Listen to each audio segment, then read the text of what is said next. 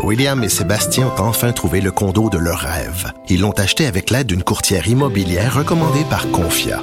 Parmi les courtiers qui leur ont été proposés, William et Sébastien ont choisi de faire affaire avec Hélène.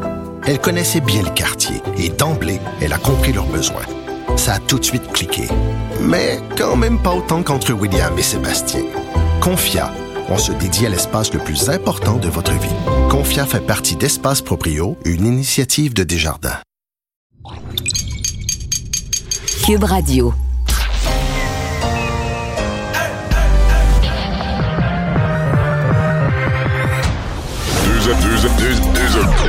Deux, animateurs cohérents, deux visions différentes. Une seule émission, pas comme les autres. Mario Dumont et Vincent Dessureau. Cube, Cube Radio. Bonjour tout le monde, bienvenue à l'émission. Bienvenue à Cube Radio, 15h30 ou tout presque. Bonjour Vincent. Salut Mario. Et euh, ben bonne nouvelle aujourd'hui, les Américains qui nous donneraient finalement des vaccins, ben oui, ou nous en vendraient. Selon des sources au, euh, ben, au, euh, aux médias Bloomberg, euh, on serait le Canada et le Mexique en tête de liste pour recevoir les, premiers les premières exportations de vaccins du Canada. Laisse-moi deviner, il me semble, c'est quand la campagne aux États-Unis va être pas mal avancée, puis ils vont avoir des débordements de, de quantité. là. Exact. Au moment où il y aura des vaccins là, pour tous les Américains. Ben là, on sera premier avec les Mexicains. D'ailleurs, les Mexicains ont fait des, des, euh, appels publics là, pour demander aux Américains de leur envoyer des vaccins. Pour l'instant, sans réponse. Et M. Biden avait dit hier, oui, oui, on a une discussion avec plusieurs pays, mais il ne, ne les avait pas nommés.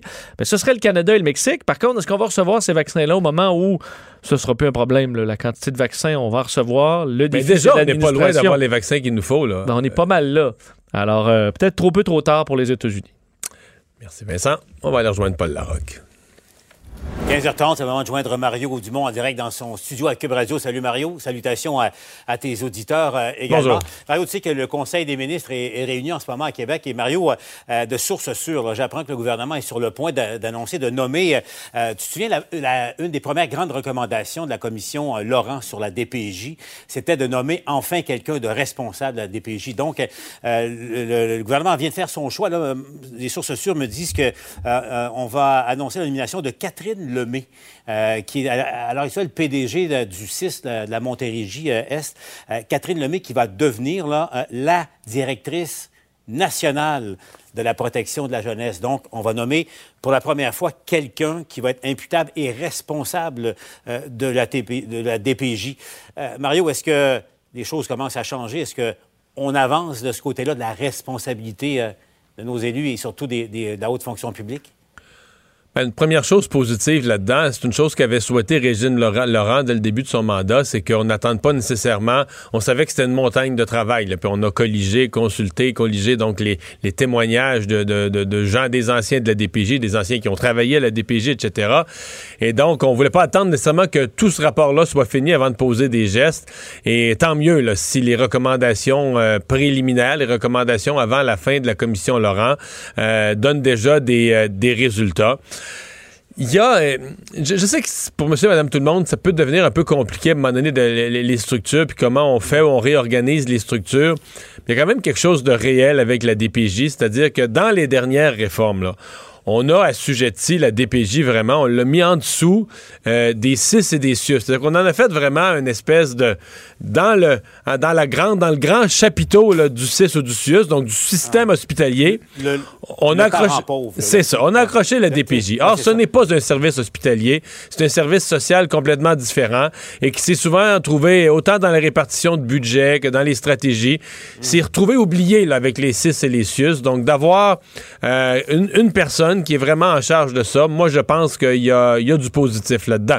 Faut pas s'illusionner en même temps. Il y a des problèmes de ressources, puis il y a des, gens sur le terrain, des travailleurs sociaux, des agents de la DPJ qui ont trop de dossiers, n'ont pas le temps de tous les voir, de les voir assez vite. Pas parce que tu nommes une personne là, en haut de la pyramide que tu viens de tout régler.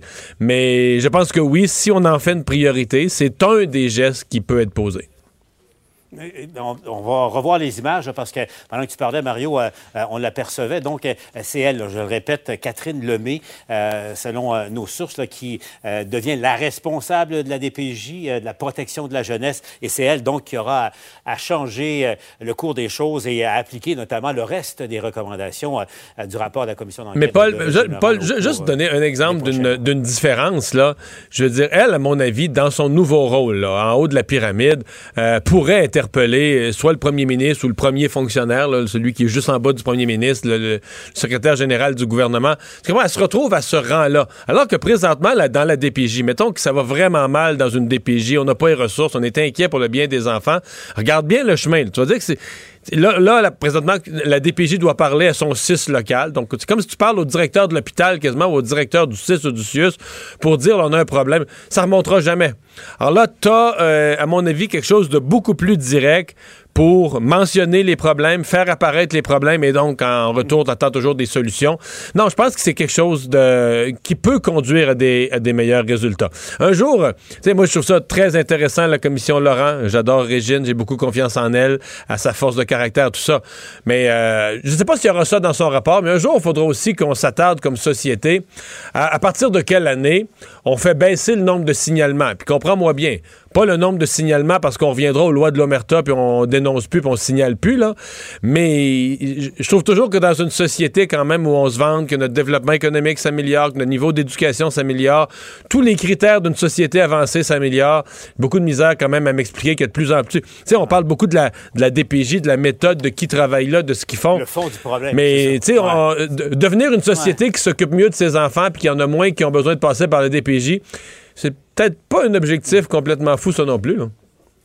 Parce que, Mario, tu as raison. Au fond, la DPJ, c'est un remède. euh, puis euh, la maladie, euh, elle est haute. D'ailleurs, je te suggère, tu liras le, livre de Nancy Audet qui raconte son, parcours parce qu'il n'y a pas que du mauvais, tu sais, à, la DPJ. Et il y a de l'espoir pour, pour les jeunes et pour ceux qui nous écoutent. Mario, hier, tu nous apprenais, j'étais convaincu quand tu m'as appris ça, que la nouvelle structure de rémunération, enfin, le salaire des, des dirigeants d'Investissement Québec, le PDG 1,1 million avec les bonus et les primes, cinq fois plus que le premier ministre. J'étais convaincu que c'était pour soulever un tollé. Euh, bon, le sûr. gouvernement qui, tu le disais hier, tu sais, euh, utilisait le concept de l'étalon mesure, euh, tu sais, il comparait ça au, euh, au salaire, euh, à rémunération des, des dirigeants du Fonds Solidarité euh, de la FTQ. Mais Mario, surprise, ça n'a pas suffi pour euh, calmer la tempête à Québec.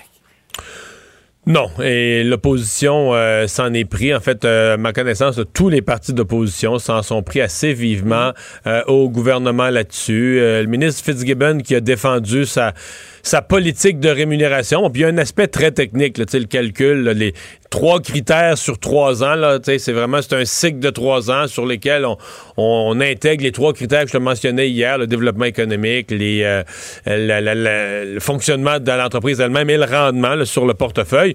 Mais à la fin, les gens retiennent le chiffre. Là. C'est, pas. C'est un, débat, c'est un débat technique, c'est des réponses techniques que donne le ministre Fitzgibbon, mais les gens retiennent le chiffre. Euh, des vice-présidents qui vont gagner entre 7 et 900 000 Moi, je trouve toujours ça difficile de parler de rémunération dans le secteur public parce que, je veux dire, on le sait que c'est ça qui gagne pour des emplois équivalents dans le privé. Là. Ça, c'est pas une invention de l'esprit. En fait, même c'est plus. Donc, c'est vrai, c'est la vérité. Euh, c'est vrai aussi qu'on veut avoir, on dit, ben, le secteur public, on va travailler pour le bien public. On va aller chercher du monde au moins aussi bon, sinon idéalement meilleur. En même temps, on veut pas qu'ils travaillent juste pour l'argent. Mais tu sais, comment tu recrutes, là? Tu penses-tu sérieusement que tu vas aller voir quelqu'un qui gagne, mettons, un million dans le secteur bancaire ou dans- et que tu vas dire, gars, viens-t'en travailler au gouvernement pour 300 000, qui va prendre une coupure de salaire de 700 000. Personne ne va faire ça.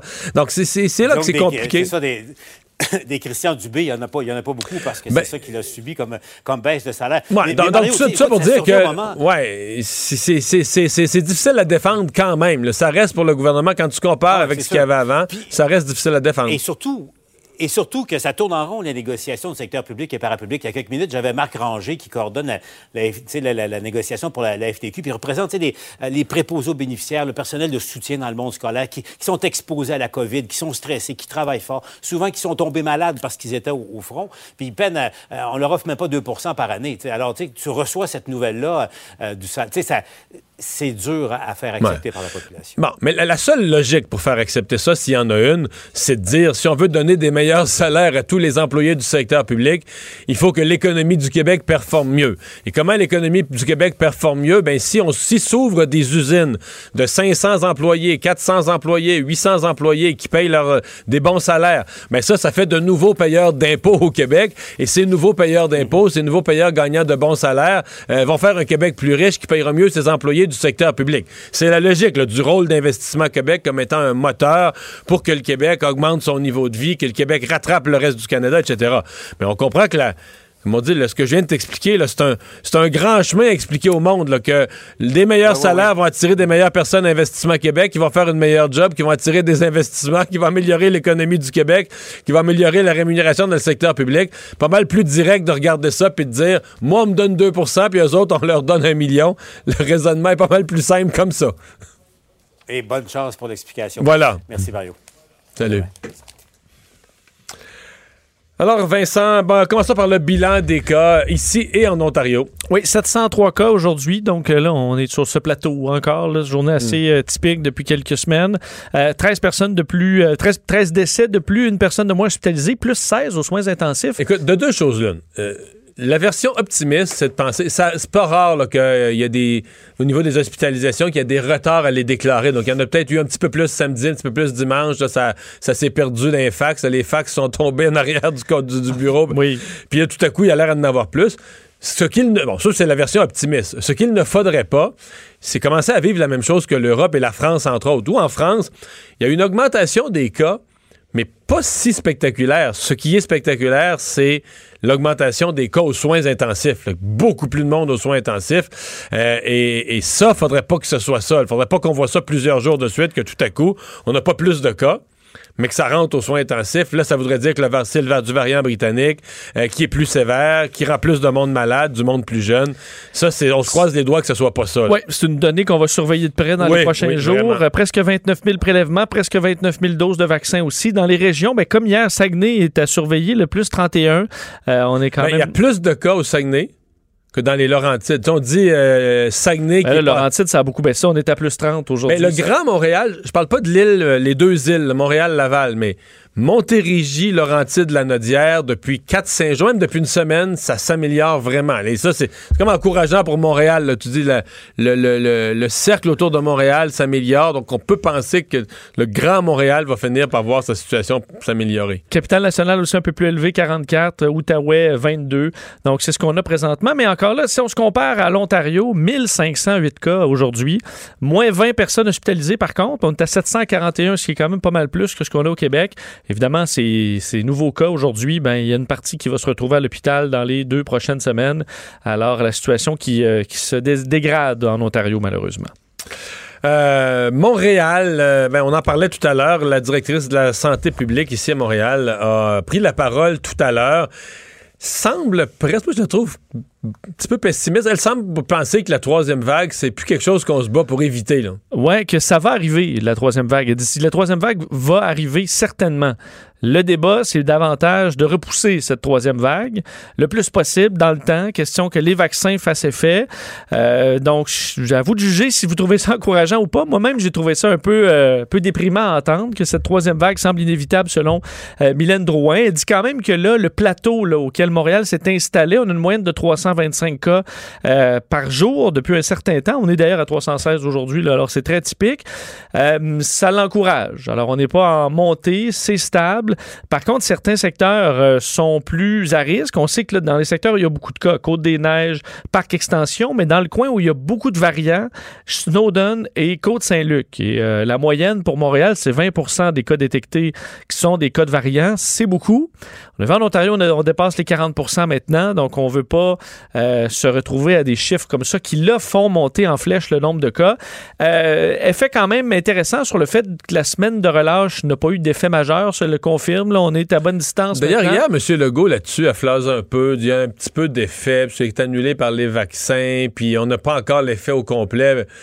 Des fois, je trouve, tu sais, la, la semaine de relâche, ça finissait quoi? Ça finissait le 7 mars. On était hier, le 16, au moment où il fait sa conférence de presse, c'est neuf jours après. Je comprends qu'il peut rester quelques cas de la dernière fin de semaine de la relâche.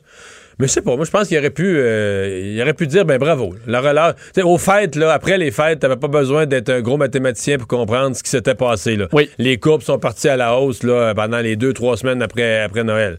Mais là, on, je veux dire, le nombre de cas, mettons, les, les, les, les cas d'hier, avant hier, même aujourd'hui, c'est pas si- Je dis non, il n'y a pas eu d'effet de la relâche. Puis Il y a eu un bon que- respect. Les écoles étant fermées aussi, ça a permis. Ça, ça de- peut de- aider un peu, Ça mais- peut aider un peu à casser certaines, euh, bon, certaines éclosions. Parce que le monde, à un moment donné, vient écœurer de se faire dire Ah, respectez les consignes, ça, parler comme des enfants, respecter les consignes.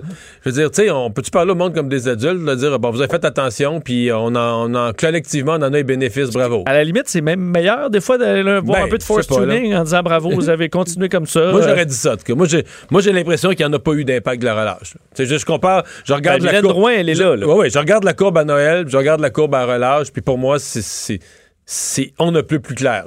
ben, D'ailleurs, après la relâche, on est passé dans des zones jaunes. là. Ben oui. Absolument. Bon. Alors Et qu'on mieux, disait, les gens de Montréal vont partir partout dans les chalets, Non, non, là, à, la grandeur de la, des à la scénarios, grandeur là. de la province. On a fait des scénarios pessimistes en même temps. hein. On a toujours des craintes, on est assez écœuré, puis on veut que ça finisse. Mais c'est pas arrivé. Mais tant mieux. Bon, Je m'en réjouis. voilà. Euh, euh, le point sur les vaccins, il y en a des petites nouvelles et des, des moins petites là, sur tous les, les- les vaccins. Oui, peut-être commencer. Là, AstraZeneca, les- euh, en Espagne, on s'inquiète. là, trois nouveaux cas de caillot qui sont, euh, qui sont sous investigation. Entre autres, une personne dans la quarantaine, une professeure, on dit qu'il n'y avait pas de, de pathologie connue et que c'est un caillot dans un endroit pas les plus courants. Mais là, il faut dire AstraZeneca, donc il y aura enquête là-dessus, mais AstraZeneca en Espagne, c'est un million de doses. Et là, on est à trois cas de, de caillots. Et je veux dire, hier, il y a eu 228 morts là, de la COVID là, en Espagne. Alors, il y a quand même euh, là-dessus, faut ils ont bien ça. besoin de ce vaccin le plus tôt possible. D'ailleurs, l'OMS euh, a réitéré avoir confiance en AstraZeneca ce matin.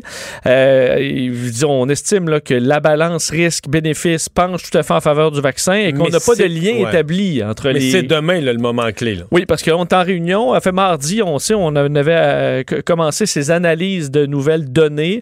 Et demain, on va rendre vraiment un rapport plus complet, une décision plus complète là-dessus. Et Mais- si l'Agence européenne du médicament dit euh, le vaccin est fiable, on a eu des craintes, mais après vérification, euh, le, va- le vaccin doit être donné, est-ce que les. C'est rendu à 15 pays, 16 pays là, qui le donnent plus? Est-ce que les 16 reprennent, euh, genre le vendredi matin, on reprend à donner du AstraZeneca? J'espère qu'on est prêt. là. Mais en même temps, imagines-tu dans la population les questions qui vont. Tu as tout à- fait raison. C'est un peu navrant. Je voyais des centres de, de vaccination, entre autres en Allemagne, arrêtés. Là, parce qu'il n'y avait pas de, pas de vaccin. L'Allemagne sont justement en troisième vague. là. Les gens attrapent, euh, des, des centaines attrapent la COVID tous les jours. Tout à fait. Donc, On euh, vaccine plus. Ça, c'est très inquiétant. L'OMS, aujourd'hui, euh, a donné ses recommandations pour celui de Johnson Johnson aussi, qu'on avait approuvé.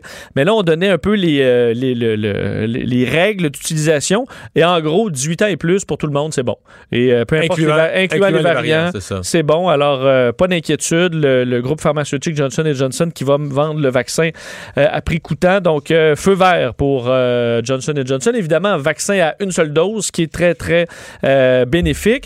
Et chez nous, ben, le ministre de la Santé, Christian Dubé, la ministre des Aînés, Marguerite Blais, vont se faire vacciner. Christian Dubé demain, Marguerite Blais euh, vendredi. Pas de Mais passe-droit. Christian Dubé, c'est devant caméra, là. 15h30, euh, c'est comme convocation Il officielle. avait dit, je veux pas faire un show avec ça, mais il était à l'aise avec les- le fait que les caméras soient là. Il a 64 ans, mais on sait que ça marche avec l'année. Là. Alors, il était né en 1956, a le droit de se faire vacciner dans les endroits où c'est 65 ans et plus. Et euh, il dit même souhaiter que ce soit AstraZeneca. Mais là, euh, c'est qu'il Mais là, il est piégé. Oui, oui, oui. Totalement. C'est piégé totalement. C'est-à-dire qu'il n'est pas piégé dans, dans la mesure où il faut qu'il puisse dire que dans cette clinique-là, demain, c'est du AstraZeneca Ben, qui se donne. Il, faut qu'il reçoive un AstraZeneca. et Il faut que ce soit accidentel. Ouais, c'est ça. Parce que s'il choisit son vaccin, il contredit une règle qu'on a dit à tout le monde. Ouais. Même s'il choisit l'AstraZeneca, même s'il choisit le, le vaccin, entre guillemets, impopulaire, on va dire, ah, comment ça se fait Pourquoi lui choisit? Pourquoi lui choisit? choisir? Oui. Et s'il reçoit n'importe quoi d'autre qu'un AstraZeneca, tout le monde va dire, ah ben regarde, lui, il s'est arrangé, il est ministre de la Santé, il a fait arriver les affaires, il en voulait pas. Tu parles à lui, il voulait un autre vaccin. Mais Je- penses-tu qu'on est capable d'organiser pour que ce soit un AstraZeneca Ben, et- et je pense et que, que ce soit accidentel? ben, je pense que la clinique où il va, il doit savoir ce qu'il donne, là. Bon, ah, j'avoue que tu peux. euh, Moi, je pense que s'il avait son rendez-vous dans une clinique qui donne pas du AstraZeneca, il aurait fait changer carrément. moi, je serais Il- très surpris qu'il reçoive autre chose demain. Il peut pas. Il peut pas. S'il reçoit autre chose, même si c'est le hasard de ce clinique-là le donne, les réseaux sociaux, ça va s'enflammer de gens qui vont dire Tiens, garde, il nous dit de prendre AstraZeneca, sécuritaire, c'est drôle, hein? lui, c'est pas, pas celle-là qu'il a eu. Le ministre Et de la c'est le même problème. Euh, même chose pour Marguerite Blais, qui l'aura vendredi, elle qui a 70 ans. On n'est pas dans une période simple. Eh à non. gérer, les Eh, relations, le même à gérer les relations publiques. J'en ai parlé avec Benoît ce matin, j'avais le même questionnement. J'ai dit, il faut vraiment que ce soit AstraZeneca et que ce soit juste C'est ça qui euh, se donne. accidentel. Ça. là. Euh, Non, mais en même temps, si dans cette clinique, je sais pas où il va, mais si dans cette clinique demain, c'est ce que les, tous les patients Ouais. reçoivent, ben là, il n'y a pas de On question. va peut-être se déplacer vers là, effectivement. Dans le cas de François Legault, ben, il a dit qu'il allait attendre son tour. Il a 63 ans, alors lui devra attendre les 60-65. Et on Moi, sait personnellement, j'ai beaucoup pensé, puis je comprends sa crainte, là. Mais je pense qu'il je pense qu'il a peur d'avoir peur là-dessus. là. C'est l'idée de passer devant, puis le syndrome Claude Dubois. À mon avis, les gens qui capoteraient pour ça, là, c'est des gens qui capotent déjà pour le masque, le couvre-feu, euh, la fermeture des- de tout, euh, qui disent que le gars a fait ci, Ben, a, pas le moment a de perdre. inventé, a inventé le virus avec le docteur Arruda, tout ce que... Bien sûr que c'est pas le moment de perdre le premier ministre en pleine, en pleine crise. Comme on veut pas perdre un médecin au front et que le médecin, lui, a accès au vaccin, justement. Là. Ben oui. Euh, T'as tout à fait raison. Mais je comprends qu'on veut pas prendre de chance. Mais monsieur, madame, tout le monde qui comprend un peu les enjeux, là, avec un peu de finesse, serait capable de comprendre que monsieur Legault peut être vacciné. En même temps, il n'y a pas 29 ans, là, tu vois, il est à un an de... D'avoir le 64, Ouais, t'as ça. tout, à fait raison. Donc, c'est la- l'actuel. ah, D'ailleurs, dans les vaccins, pour terminer, là, les euh, personnes handicapées, en fait, c'était une demande de plusieurs familles là, qui disaient on veut pouvoir passer plus haut là, dans les priorités. Donc, clientèle euh, qui se retrouve dans des milieux de vie, le milieu d'hébergement, personnes avec déficience physique, troubles du spectre de l'autisme, déficience intellectuelle qui seront vaccinées un peu plus tôt. Pas de rendez-vous à prendre, ça touche 13 000 personnes. On va aller euh, voir ces gens-là euh, directement dans leur milieu de vie. Alors, c'est une, euh, une décision. Et Cuba, rapidement, pour terminer sur les vaccins, Cuba dit pouvoir terminer au mois d'août au plus tard la fabrication de toutes les doses nécessaires pour vacciner sa population avec leur, leur vaccin, le Soberana 2, et qu'ensuite, on va continuer la production pour les pays amis. Alors, c'est quand même intéressant. On sait que Cuba a une capacité de production de vaccins, eux qui ont été sous embargo américain pendant, euh, pendant des décennies. Alors, Il ils pro- débrouiller. ben, ils produisent déjà 80 de leur propre vaccin. Alors là, on est en phase de test. Ils ont envoyé 100 000 doses en Iran, entre autres, pour tester l'efficacité du vaccin. Et on pourra, sera prêt bientôt, si tout va bien, à vacciner les Cubains. Euh, les Français, eux, attendent une annonce de leur euh, président. D'ailleurs, c'est un an, jour pour jour. Là, euh, le président Macron a fait sa première grande, grande conférence de presse, puis il annonçait des mesures. Et un an plus tard, il réannonce des mesures. Et on suppose que la décision était probablement bien plus facile à prendre il y a un an Ah oui, ben oui. que maintenant, parce que là, les Français sont à bout, un peu comme chez nous aussi. Là. Eux, il y a des couvre-feux à 18 heures. On se plaint là, ici. Mais, Mais là, la ce lumière. que du je lis là, en France et en Allemagne, je pense qu'il y a plus de gens à bout. Ben, Ici, euh, c'est quand même un petit nombre. C'est un 5 mettons, de la population. Ils sont peut-être devenus très agressifs, très, très, très, très exaspérés. Mais je pense que... les manifestations, là, c'est plus violent qu'ici, oui, en France. c'est plus de gens, beaucoup plus de gens en Allemagne aussi. Et, euh, et là, on s'attend à quoi? Parce que en Fra- euh, Emmanuel Macron a vraiment des décisions impossibles à prendre aujourd'hui. D'ailleurs, on est en concertation aujourd'hui avec différents élus, différents experts pour essayer de trouver qu'est-ce qu'on fait. Parce qu'on est déjà un couvre-feu à 18 heures. Et là, il faudra ajouter des mesures dès ce week-end parce qu'on a une hausse, un- Ben, là, une fermer hausse de des cas. établissements. Ben, on probablement des- un confinement localisé par endroit plus sévère. Euh, je vais te faire entendre, on devrait avoir des nouvelles bientôt là, de M. Macron, mais il visitait aujourd'hui un hôpital justement pour prendre le pouls un peu de la situation en réanimation, donc le- l'équivalent français des soins intensifs. Écoutez ce qu'il avait à dire au personnel de la santé. on sera là et qu'on continuera de prendre les décisions comme on l'a fait depuis le début, qui sont des décisions euh, pragmatiques, proportionnées, territorialisées, mais qui correspondent à la vie de l'épidémie. Pour aussi euh, protéger nos plus vulnérables et protéger les soignants. Mais merci infiniment pour tout ce qui a été fait depuis. Je- on sera, nous sommes et nous continuerons à être à vos côtés. Et on prendra les décisions qu'on doit prendre par rapport à ça. Bon, assez, assez grave. Euh, D'ailleurs, le premier Ouais. ministre Jean Castex disait euh, qu'il y avait ben, dans les options le reconfinement le week-end, reconfinement sur toute la semaine, mais qu'il allait faire devoir faire quelque chose parce que les soins intensifs à plusieurs endroits sont pleins. Et tu sais, on avait prévu, on en parlait la semaine dernière, des, euh, du déplacement de patients. là. Euh, le problème, c'est qu'on on évaluait au moins des en quelques jours là, une centaine de transferts par semaine. Et on est plutôt autour de 10 parce que les patients sont tellement malades qu'on n'est pas capable de les stabiliser assez Pour pouvoir les transférer. Mais là, à cause de ça, je voyais les, les critiques. Tantôt, je regardais là, des, des critiques du public à l'endroit de Macron.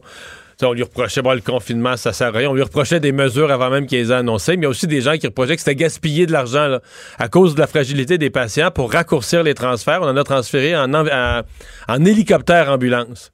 Puis là, les gens disaient que c'est de l'argent gaspillé. Il fallait les laisser mourir. Les gens qui critiquent précisent jamais, tu comprends? Les Ouais, gens le- qui disent le- au Québec qu'il faut pas de confinement, ils disent pas ce serait quoi la solution, tu comprends? Ils disent pas qu'est-ce qu'il faudrait faire avec les soins intensifs? Ils- Donc, euh, c'est de l'argent gaspillé de transférer des patients en hélicoptère. Et tu sais, pour tous les. Je sais qu'il y a beaucoup d'impatients. On est tous impatients, là. On a tous hâte que ça reparte, mais je voyais plusieurs régions qui sont passées au orange ou qui auraient voulu passer au jaune. Et là, qui disaient oui, mais on peut pas faire ça, on peut pas faire ça. On, on espère en ce moment pas être en Ontario, on espère en ce moment pas être en Italie ou être en, en France, parce que euh, de voir casser une troisième vague, c'est pas mal plus douloureux que déconfiner très tranquillement, je Ouais, pense. c'est sûr que t'es mieux de ralentir le déconfinement que de revenir totalement en arrière à un, à un certain point. Euh, Puisqu'on parle de, de la France, l'Europe euh, qui dévoile son certificat médical, mais en fait, les, les Européens commencent déjà à essayer de planifier un été avec, malgré ce qu'ils vivent dans l'immédiat, ils essaient de planifier un été avec des voyages intra-Europe, à l'intérieur des pays d'Europe. Oui, et la Commission européenne présentait aujourd'hui sa proposition de certificat vaccinal qui ne s'appelle plus un, un passeport vaccinal ou un certificat vaccinal, Mario, mais un certificat numérique vert. Ah, ben, Alors, qui ben, permet si de. c'est vert, tu peux pas être contre ça. Ben, oui, effectivement, certificat numérique vert qui confirme que vous avez reçu euh, un vaccin ou que vous avez eu la COVID et que vous avez les anticorps. là. Donc, ce qu'on peut comprendre, bref, que vous n'êtes pas euh, dangereux par rapport à la COVID. On sait que c'est un dossier qui est quand même chaud en Europe. Tous les pays sont pas d'accord. On a vu la Belgique, l'Allemagne qui disaient ouais, mais tu sais là, ça va favoriser les plus vieux vaccinés, les jeunes vont être confinés alors qu'ils n'auront pas sûr été a ça. là. Dans certains pays d'Europe, il y a des jeunes qui capotent parce qu'ils disent, nous autres, on a, on a 25 ans, on est les moins à risque, on ne pourra pas pourra voyager. Tout à fait. Il y a ce débat-là. Mais temps, l'autre débat, c'est qu'il pourrait aussi y avoir personne, si les pays se mettent à être nerveux de faire rentrer des gens pas vaccinés, il n'y a personne qui va voyager. Tout à fait. D'ailleurs, euh, les- la pression là, pour faire ce, ce certificat-là, ce sont les pays du Sud, là, entre autres la Grèce ou justement l'Espagne, ou qui reçoivent beaucoup de touristes, qui eux, euh, le- le- le- leur année en dépend. là. Alors, eux Hey, veulent les- qu'il y ait un, un- un système pour pouvoir favoriser le redémarrage du tourisme. Ça, ça veut dire que la, la- la Russie, là, étant pas dans l'Union européenne, les touristes russes pourront pas aller en Grèce. Ben, euh, C'est de valeur qu'on peut se... Ça serait ça va être le bon moment pour aller en Grèce. Et moi, je suis allé une fois dans des une espèce de tout inclus, un hôtel de, de bord de mer en, en Grèce, là. Le touriste russe, là. D'abord, le touriste russe qui pense qu'il, tu sais, comme nous, là, au Canada, là, des gens, il y a des gens qui sont pauvres, mais il y a quand même une grosse partie de la population qui a les moyens de payer, mettons, 1100 pièces par semaine pour un tout inclus dans le sud. là. Oui. Mais en Russie, je pense que c'est beaucoup moins. Avec ceux qui sont de ce niveau économique-là, ils ont l'impression qu'ils sont la, la reine d'Angleterre, là. Tu comprends? Là, que tout, Je comprends, c'est des superstars. ah ouais, ouais. Fait qu'eux autres, là, ils feront pas à fil dans un buffet. Là. Ils passent devant, ils laissent leur assiette là. C'était, c'est un comportement. Tu sais, pour nous autres, qu'on est civilisés, puis on se dit, ben là, je j'ai payé pour être dans un, dans un hôtel avec un buffet. mais je je suis légal à l'autre, qui a le même bracelet bleu Je que moi. suis là. légal, là. Oui. Je veux dire, je suis ni le roi, ni un trou de... un paria, je suis, on est tous J'ai le droit à ma place. mêmes. Mais non, euh, le russe, c'est comme le tsar, là, tu sais, puis... euh, c'est- J'ai payé. Ben, j'ai déjà vu quelques c'est Québécois zéro comme ça dans classe. tout inclus Ouais. aussi. Là. Non, Donne-moi ci puis donne-moi ça, Euh, mais peut-être pas que le même taux. Je te jure que le touriste russe, Ben, d'a- D'ailleurs, c'est quelque chose. pour ce qui est du certificat de, vac- de vaccination, il faut un vaccin qui est approuvé par euh, l'Agence euh, européenne de médecine. Et présentement, le Sputnik n'est pas là et le Sinovac chinois n'est pas là. Donc, c'est Moderna, Pfizer et euh, AstraZeneca ou Johnson Johnson. Donc, présentement, si vous- ben, j'allais dire, si vous êtes vacciné Sputnik, là, je, je serais surpris, là, mais euh, ces vaccins-là ne fonctionneront pas, du moins pour l'instant, pour voyager en Europe. Et je me demande, est-ce qu'on pourrait, nous, quand même, s'intégrer dans une bulle européenne Si de vacciné, voyage? Parce que ça nous permet quand même d'avoir... de pas- parce qu'on sera pas, parce que le- pour avoir le certificat vaccinal, faut pas appeler passeport, là, mais faut que tu aies eu les deux doses plus deux semaines. Est-ce qu'on peut ça? Est-ce que c'est négociable? tu sais, parce qu'une dose, après deux, trois semaines, on a des taux de... Ouais, ouais. tu, tu dirais presque l'équivalent de deux doses pour d'autres. On va t'envoyer négocier ça. Culture et société.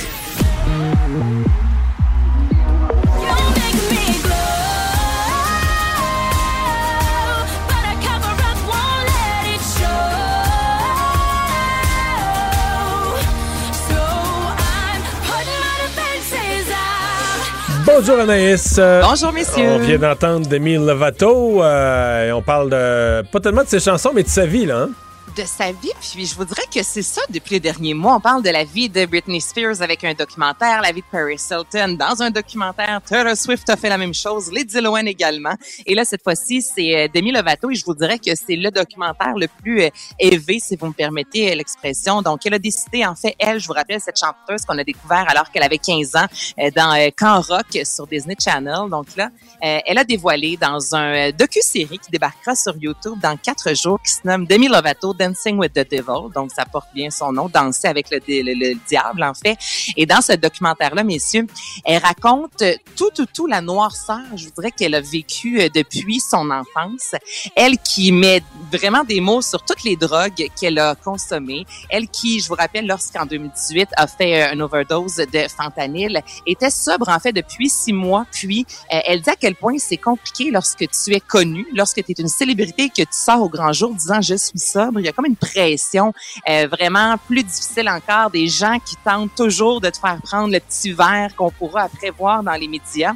Et elle raconte que lorsqu'elle avait 15 ans, elle a été euh, victime d'une agression sexuelle, que c'est là qu'elle a perdu sa virginité. Et ce qui est, ce que j'ai, je suis curieuse de voir la réaction de Disney en fait, c'est que c'est arrivé lorsqu'elle travaillait pour Disney Channel et elle dit que c'est un des membres de l'équipe qu'à l'époque elle a brisé le silence, elle est allée voir les patrons et euh, on n'a jamais rien fait contre l'agresseur. Elle a continué à le côtoyer pendant de nombreuses années, que c'est vraiment ça, je vous dirais, là, euh, le, départ, en fait, de tous ces mots. Donc, c'est gros, là, ce que je suis en train de vous dire. Là, on s'en ah prend directement à Disney. Puis, en plus, elle raconte aussi la soirée de son... Euh... c'est pas Disney qui produit son documentaire, là. Je te... Je te... c'est confirmé. Non, ça, c'est confirmé. Exactement. Donc, euh, c'est une des grosses nouvelles, je vous dirais, aujourd'hui. Pour l'instant, Disney n'a pas, euh, a pas réagi. Puis, elle dit qu'elle consomme encore, qu'elle n'a pas réussi à complètement cesser euh, la drogue et l'alcool. Donc, c'est une demi-lovato, je vous dirais, qui est très transparente avec plusieurs artistes, dont Hilton John, qui fait partie, plusieurs artistes qui font partie, en fait, de ce documentaire-là. Donc, ça dresse un portrait, je vous dirais, encore là, un peu, peu flatteur de ce que c'est d'être un enfant star, de ce que c'est de connaître la célébrité très jeune. honnêtement, de moins en moins, j'aurais envie que Albert connaisse ce genre de, de, vie-là parce hmm. que ça a vraiment pas l'air si évident. Ben, c'est-à-dire que comme parent, là, t'es dans une position difficile, mais ça s'appelle garde un œil, là. ça s'appelle ah garde un œil. En même temps, tu veux pas devenir le, parent qui joue à l'agent puis qui nuit à la carrière parce qu'il connaît rien dans le milieu puis qui se met les, pieds d'un plat puis qui se fait avoir là, en connaissant pas ça. Mais il faut que tu, faut que tu c'est ça, faut que tu laisses aller des gens qui connaissent le milieu, mais que tu gardes un œil. Ben oui, mais c'est différent aussi au Québec qu'à l'international. Un autre Justin Bieber aussi, là, qui en a perdu des bouts, si je peux me permettre. Là. Donc, euh, ouais, garde un hmm. œil euh, très grand, je te dirais. Euh, on sait que le Vatican refuse toujours de reconnaître ben, en fait, l'homosexualité, le mariage gay, entre autres, et Elton John s'en mêle il s'en mêle et euh, pas à peu près Elton John qui a publié sur Twitter en début de semaine euh, deux articles en fait. Donc le Vatican sortant est sorti euh, disant Dieu ne peut en aucun cas bénir le péché. Et là l'artiste britannique, allez voir ça, a fait un montage de deux articles. Donc un article qui rapporte en fait le refus du Vatican de bénir les mariages homosexuels, puis un autre article du Daily Beast qui met de l'avant le fait que le Vatican a dépensé des millions de dollars, messieurs, pour le biopic Elton John. Et ça, depuis 2019, là, il y a eu plusieurs enquêtes. La première euh, la première enquête officielle, en fait, la première enquête est parue dans Corriere del Sera. Je, je pense pas que je le dis bien, c'est un journal euh, euh, local, en fait. Puis là, on avait vraiment fait une enquête pour voir que les investissements du secrétariat de l'État du Vatican qui avait dépensé 1,18 million de dollars pour financer le film, que le Vatican avait également financé le film, ben, d'autres, plusieurs autres films des box-office hollywoodiens, en fait. Et le Vatican, depuis lundi, a pas réfléchi donc il n'a pas confirmé, mais non plus n'est pas sorti en disant non, ce n'est pas vrai. Donc là, vous comprendrez que Elton John dit ben voyons donc, vous mettez de l'argent sur mon film, en plus lui-même le produisait, donc il est au courant de ce qui s'est passé au niveau monétaire. Un film dans lequel on on met clairement l'homosexualité de l'avant, un film dans lequel il y a un mariage et par la suite vous sortez euh, dans les médias disant non, on ne veut pas de mariage gay. Donc il crie euh, haut et fort en fait l'hypocrisie euh, du Vatican. Et un autre documentaire sur Britney Spears. Ça arrête plus, hein? Ça n'a aucun sens, il me semble, aux deux semaines. Mais ça va pas finir par être un peu répétitif, là, puis ennuyeux? Ben, ben, je pense que oui, mais déjà là, je veux dire, Mario, on en parle depuis deux mois de Britney Spears. Je vois plus ce qu'on peut dire de nouveau, mis à part si elle n'était plus sous la tutelle de son père. Mais là, on a eu Framing Britney Spears du New York Times. Il y avait Netflix, on en avait jasé, messieurs, euh, deux semaines après, qui était sorti disant, nous aussi, nous aussi, on travaille sur un, un documentaire. Et là, la BBC a annoncé qu'il y aura un documentaire qui sortira le printemps prochain. Euh, c'est Mobin Hazard, la journaliste, qui euh, a fait de nombreux documentaires, dont un sur Prince et sur Purple Rain. Donc, c'est vraiment, une, je voudrais, une journaliste spécialisée dans la musique. Mais là, n'empêche, elle, elle est allée à Los Angeles, a rencontré des membres de l'entourage. Là, on dirait que je suis en train de vous décrire les autres documentaires qu'on a pu voir sur Britney Spears. Britney ne fait pas partie, encore une fois, de ce documentaire-là. Le nom du travail, entre guillemets, présentement, c'est Simply Britney. Donc, on devrait voir ça sous peu. On nous promet euh, qu'on va nous euh, dévoiler des choses qu'on n'a pas vues dans les autres documentaires. Mais, comme tu dis, Mario, euh, je, faut amener, là, ça trois en moins d'un mois et demi, là, ça, va faire, là, non? Mais les documentaires de la BBC sont toujours bons. là. Ils vont trouver... euh, ils, Ils vont vont trouver trouver quelque chose, ouais. ils vont trouver quelque chose qu'on ne sait pas déjà. Bon, ben, je- j'espère, parce qu'honnêtement, je, je connais maintenant la vie euh, de Britney Spears sur le bout des doigts. Donc, en espérant découvrir des nouvelles choses dans ce documentaire-là, Si c'est un documentaire de la BBC, ça va peut-être passer à découverte éventuellement. éventuellement. Merci Anaïs. Salut, bye bye. Pour une écoute en tout temps, ce commentaire d'Anaïs Gertin-Lacroix est maintenant disponible dans la section balado de l'application et du site cube.radio. Tout comme sa série balado, Culture d'ici, un magazine culturel qui aligne entrevues et nouvelles du monde des arts et spectacles. Cube Radio. Il explique et démystifie l'économie. Pierre-Olivier Zappa, à vos affaires. Bonjour Pierre-Olivier. Salut Mario. Alors, à l'économie aujourd'hui, euh, tu nous parles de euh, taux fixe ou taux variable. Évidemment, les taux sont historiquement bas. Euh, les gens se disent toujours Ah, ça peut pas durer de même tout le temps. C'est la question qu'on va notamment se poser ce soir. On va sortir une boule de cristal du placard, essayer de comprendre ce que les mois à venir nous réservent. Euh, en tout cas, il y a une chose qui est certaine, c'est qu'au cours des derniers jours, l'écart entre un taux fixe et le taux variable s'est euh, euh, accru. Pendant un certain moment, euh, surtout au plus fort de, de la crise euh, qu'on a connue, euh, on pouvait avoir un, un taux fixe euh, à 1,6 puis un taux variable à 1,5, 1,4. Donc, il y avait un, un très petit écart, ce qui a poussé beaucoup de monde à opter pour un taux fixe. Exemple, on, on barre ça 5 ans. Euh, À un on taux très renouvelle bas, notre là, ouais. hypothèque à un taux extrêmement bas et on a une paix d'esprit. Parce que lorsqu'on on contracte un taux fixe, on est certain qu'on va payer tant par mois puis que ça changera pas pendant 5 ans. Or, euh, ce qu'on voit avec la, la poussée des taux obligataires au cours des dernières semaines, c'est que les, les deux taux se sont séparés. Alors, le, un des plus bas taux fixes que tu peux obtenir sur le marché, c'est 2,04% euh, alors que le taux variable euh, le plus alléchant est autour d'1,4 Donc, tu as 64 points de base sur un prêt de 300 000 dollars. euh, ça Parce représente à que comme près- les taux, on a plus de craintes qui montent dans les prochaines Ouais. années, on te fait payer plus cher la prime à la stabilité, là, disons, la, la, la, la garantie. On te fait payer plus cher la garantie. Là. Parce que pour certains, c'est une garantie de paix d'esprit. Je sais que je vais payer tant, ça changera pas, ça augmentera pas. Si les taux euh, d'intérêt, les taux directeurs venaient à augmenter euh, de façon euh, substantielle, je suis protégé. Cette paix d'esprit-là, on te la fait payer plus cher parce que le marché, dans une cer- d'une certaine façon, avec la hausse des taux obligataires, anticipe possiblement une hausse Mais- du taux directeur. Mais moi, il y a de ça un bon bout de temps. là. Un ami banquier m'avait expliqué que sur le long d'une vie, tu prends pas ça un taux fixe. Dire, tu payes justement, là, tu payes un prix pour la stabilité, mais tu payes un prix. Dire, tu payes plus cher ton immobilier, ta maison, ton chalet, peu importe, tu payes plus cher. Sauf, tu le prends si et seulement si tu as un budget là, familial vraiment très, très, très serré, euh, que tu peux pas te permettre. Là, tu, tu, tu- tu- tu serais à risque là, de plus dormir puis de perdre ta maison, puis la maison familiale s'il y avait une hausse des taux de 1% puis tout ça. Mais disait de façon générale, sur l'espace d'une sur l'espace d'une vie, si tu payes une hypothèque, mettons, puis tu changes de maison une couple de fois, puis mettons 30 ans de ta vie, tu vas payer une hypothèque à tous les mois pendant 30 ans tu, vas payer plus. là. Tu vas avoir, à, à 30 ans, il y a une partie de ton argent personnel que tu vas avoir donné juste pour cette garantie que les banques t'offrent que ça, que ça bougera pas. Là. toutes les études le démontrent, puis tous les experts vont vous le dire.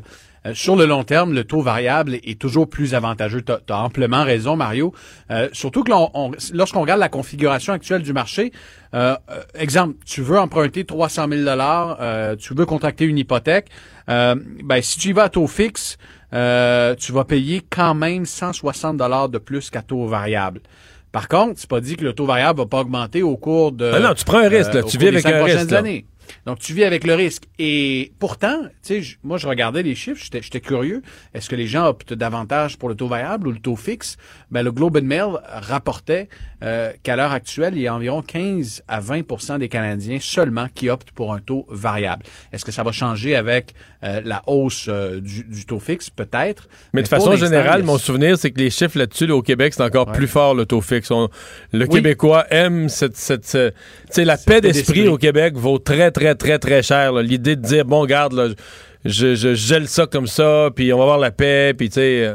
Et les études démontrent, Mario, ça c'est une autre donnée intéressante, que les taux variables sont beaucoup plus populaires sur les gens qui vont soit renouveler leur hypothèque ou qui n'en sont pas à leur première hypothèque dans leur euh, euh, dans, leur vie. Donc, quelqu'un pour pour les premières hypothèques surtout, le taux fixe est extrêmement populaire. Mais quand on arrive pour renouveler puis qu'on a une expérience puis qu'on se dit, hey, pendant autant d'années, j'ai pendant les cinq dernières années, j'ai payé un pour de plus pour rien tout le temps. J'ai été pas mal généreux avec mon banquier, alors je change d'idée. Voilà pourquoi souvent les les acheteurs qui n'en sont pas à leur première expérience optent pour le taux hmm. variable. On en jase ce soir avec des experts à l'émission. Et tu t'intéresses à une question ben, qui, est, très intéressante aussi. Il y aura même un débat sur la question de la nationalisation des CHSLD.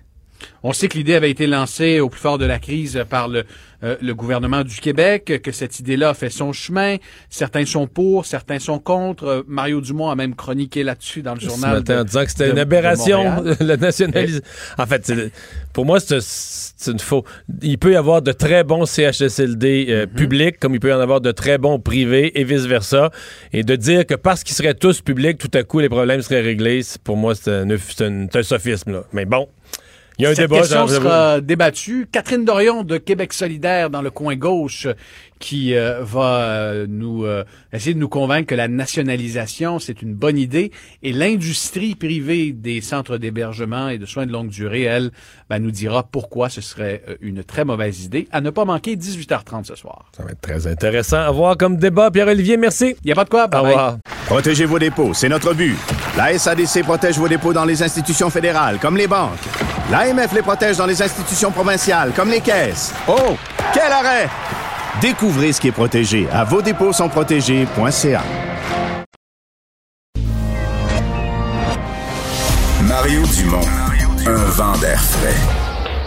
Pas étonnant que la politique soit sa deuxième nature. Vous écoutez Mario Dumont et Vincent Dessureau. Étude de, chercheurs de l'Université euh, Laval euh, concernant les dangers de propagation de la COVID-19 parmi les travailleurs de l'alimentation. Parce qu'on a beaucoup parlé des travailleurs essentiels, évidemment, qui travaillent dans le grand secteur de la santé, mais euh, là aussi, il y a eu des travailleurs essentiels tout au long de la pandémie qui n'ont jamais pu arrêter parce que c'est difficile de se passer d'épicerie. Caroline Gilbert, professeure à la faculté de médecine de l'Université Laval, chercheuse au Centre de recherche du CHU Québec, est avec nous. Bonjour. Bonjour. Et euh, qu'est-ce que vous euh, voulez vérifier exactement concernant les, risques que compris les travailleurs de la les travailleurs des services essentiels en alimentation? Ben tout d'abord, euh, on va évaluer leur, leur degré d'exposition avec quatre méthodes différentes. Donc, on va déjà avoir dressé un portrait global de leur degré d'exposition. Ensuite, en, en, introduisant les travailleurs euh, à un temps très tôt. Euh, donc, on va pouvoir évaluer leur euh, exposition par la suite en faisant un prélèvement à différents temps de leur échantillon sanguin. OK. Donc, c'est une chance pour nous de pouvoir monter cette étude-là à Québec et dans Chaudière-Appalaches. Euh, donc, ce qui veut dire que vous pensez aussi à travers ça, euh, attraper au passage des gens, quand vous dites l'échantillon sanguin, ce qu'on appelle le test sérologique, donc des gens qui ont jamais su qu'ils ont eu la COVID, mais qui l'ont, euh, par exemple, qui ont été asymptomatiques, qui l'ont jamais su, mais l'ont peut-être eu, là. Exactement. Donc, ça, c'est le temps zéro. Donc, c'est les travailleurs à l'entrée. Donc, on a quatre groupes de travailleurs dans deux régions et on va faire ces analyses-là sérologiques. Mais en plus, on va ajouter une analyse cellulaire chose qui est faite très rarement dans les études. Et on va avoir un autre aspect de la réponse immunitaire. Donc, c'est la beauté de notre étude. Donc, quatre méthodes sérologiques qui vont être comparées et euh, deux méthodes cellulaires aussi qui vont être ajoutées euh, à l'entrée euh, des, des participants dans l'étude. Et on va les suivre pendant l'année quand on parle d'une étude comme celle-là, on parle souvent de l'utilité de l'étude. C'est-à-dire, une fois qu'on aura les conclusions, quel genre de conclusions on veut tirer, puis comment il pourrait être utile euh, par la suite. Euh, parlez-nous un peu de ce que vous, euh, recherchez comme, comme utilité, comme objet à l'étude. Oui, ben, plusieurs choses. À court terme, c'est de connaître la séroprévalence, le degré d'exposition des travailleurs, et de comparer quatre méthodes sérologiques pour le faire. Donc, dans les méthodes sérologiques, je ne sais pas si vous voulez que je continue un peu là-dessus. C'est peut-être plus technique. oui, c'est assez technique, mais c'est quand même intéressant parce OK, allez-y. va avoir des, euh, une méthode assez sensible de euh, SPR, de diffusion dynamique de la lumière qui va être développée. Il y a des méthodes aussi fonctionnelles des anticorps. Donc, on ne fait pas juste les doser, on mesure leur fonctionnalité par la neutralisation du virus vivant euh, qui a été développé grâce à à un laboratoire de bioconfinement de niveau 3 qui est à l'Université Laval et au CHU de Québec. Donc, euh, c'est quand même assez important de comparer toutes ces méthodes-là. Et aussi, on a des méthodes ELISA euh, contre des protéines euh, S, la protéine qui est la cible des vaccins, mais aussi contre d'autres protéines, chose qui n'a pas été beaucoup regardée dans les études aussi. Donc, des protéines de la nucléocapside du virus. Donc, hmm c'est quand même intéressant de comparer tout ça aux mesures traditionnelles. OK. Euh, votre hypothèse de départ, c'est quoi? C'est que les gens qui travaillent dans le secteur de l'alimentation, euh, parce que d'abord, ils n'ont jamais arrêté de travailler, ils sont probablement dans les commerces qui ont vu passer le plus de monde tout au long de la pandémie. D'ailleurs, il y a eu un certain nombre d'éclosions, inévitablement, mais avez-vous l'impression que vous allez découvrir que, au-delà des éclosions, des éclosions ou des, cas qui ont vraiment été euh, identifiés, qu'il y qu'il y en a eu plus, euh, plus que ça, qui ont eu la, la, COVID à un moment ou à un autre sans même s'en rendre compte? Euh, pas nécessairement la COVID, mais qui ont été euh, exposés au virus, qui ont développé une réponse protectrice, oui. Et il y a aussi un autre aspect de notre étude qui est la réponse cellulaire hétérologue. Donc, celle. C'est celle qui est contre les autres coronavirus, qui peut peut-être donner une certaine protection. Celle-là, on ne l'a pas évaluée beaucoup. Et c'est un autre aspect de notre étude qui est très pertinent. Donc, d'étudier la réponse cellulaire ce qui voudrait dire quoi à ce moment-là? Ce qui voudrait dire que des gens, euh, euh, ça pourrait, on pourrait conclure que des gens qui ont eu la COVID puis qui n'ont pas été tellement malades, c'est peut-être parce qu'il y avait, sans qu'on le sache aujourd'hui, il y avait déjà eu un coronavirus puis ils étaient protégés sans le savoir? Exactement. Donc, notre étude est assez complète. On touche à plusieurs aspects de la réponse immunitaire et euh, on est un groupe assez multidisciplinaire aussi. Donc, on va pouvoir apporter ces éléments-là de réponse qui sont pas souvent regardés euh, dans les études plus classiques où on se concentre plus sur la réponse humorale, les anticorps. Donc, on a des mesures fortes d'anticorps, quatre types de mesures différentes qui vont être comparées. On a quatre groupes de travailleurs qui vont être stratifiés, mais on a aussi des mesures cellulaires aussi qui vont être ajoutées. Donc, on va euh, pouvoir aller plus loin dans nos euh, investigations de la définition de la réponse immunitaire. Votre étude présume qu'il y aura encore des, nouveaux cas de COVID dans les, semaines à venir. Euh, vous allez peut-être rire de ma question, là, mais mettons que ça va trop bien, là, mettons qu'on se retrouve, puis que vraiment, il n'y a pas de troisième vague, puis que le nombre de cas casse abruptement, puis que dans les régions que vous visez autour de Québec, il y, a, très, très, très peu de cas, ou presque plus du tout, là, en mai, juin, à l'été. Euh, ça vous, euh, est-ce que ça, ça vous nuit? Non, parce que on, va pouvoir utiliser la réponse mémoire. Là, on mesure la réponse euh, euh, des cellules euh, qui ont été gardées en mémoire. OK. Donc, vous continuez à étudier des gens qui l'auraient eu. Donc, vous n'avez pas besoin de tant que ça de nouveaux cas qui, qui repartent à zéro. Non, mais c'est sûr que pendant notre étude, si on a des gens qui le développent, ben, ça va être un plus. On va pouvoir bonifier ça un peu. Puis on va peut-être pouvoir en apprendre un peu plus sur ceux qui ont le hmm. potentiel de développer des formes sévères. Hmm. Parce l'hypothèse à la base de la réponse cellulaire, c'est ceux qui n'ont pas de réponse hétérologue sont peut-être plus susceptibles de développer une forme sévère. Bien, on va. Les auto-anticorps. Donc, il y a beaucoup d'hypothèses qui vont être euh, euh, soulevées au fur et à mesure que l'étude va avancer. Donc, ça, on appelle ça les retombées à moyen terme, euh, qui sont quand même importantes. Donc, une étude qui se déroule quoi jusqu'à la fin de l'été prochain? Oui. Puis après ça, ben, c'est sûr qu'on a en banque euh, des échantillons qui pourront être questionnés euh, au fil de l'évolution, les variants, etc. Là. qui, vont aider à, qui vont aider à comprendre la, la COVID sur toutes ses, ses, coutures et ses répercussions. Euh, docteur Gilbert, merci de nous avoir parlé. Bonne chance. Bonne chance avec cette étude. Au revoir.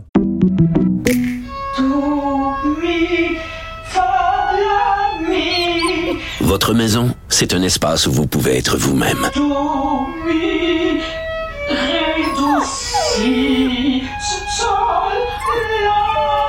Elle mérite d'être bien protégée et vous méritez d'être bien accompagné. Trouvez la protection la mieux adaptée à votre maison avec Desjardins Assurance et obtenez une soumission en quelques clics sur desjardins.com.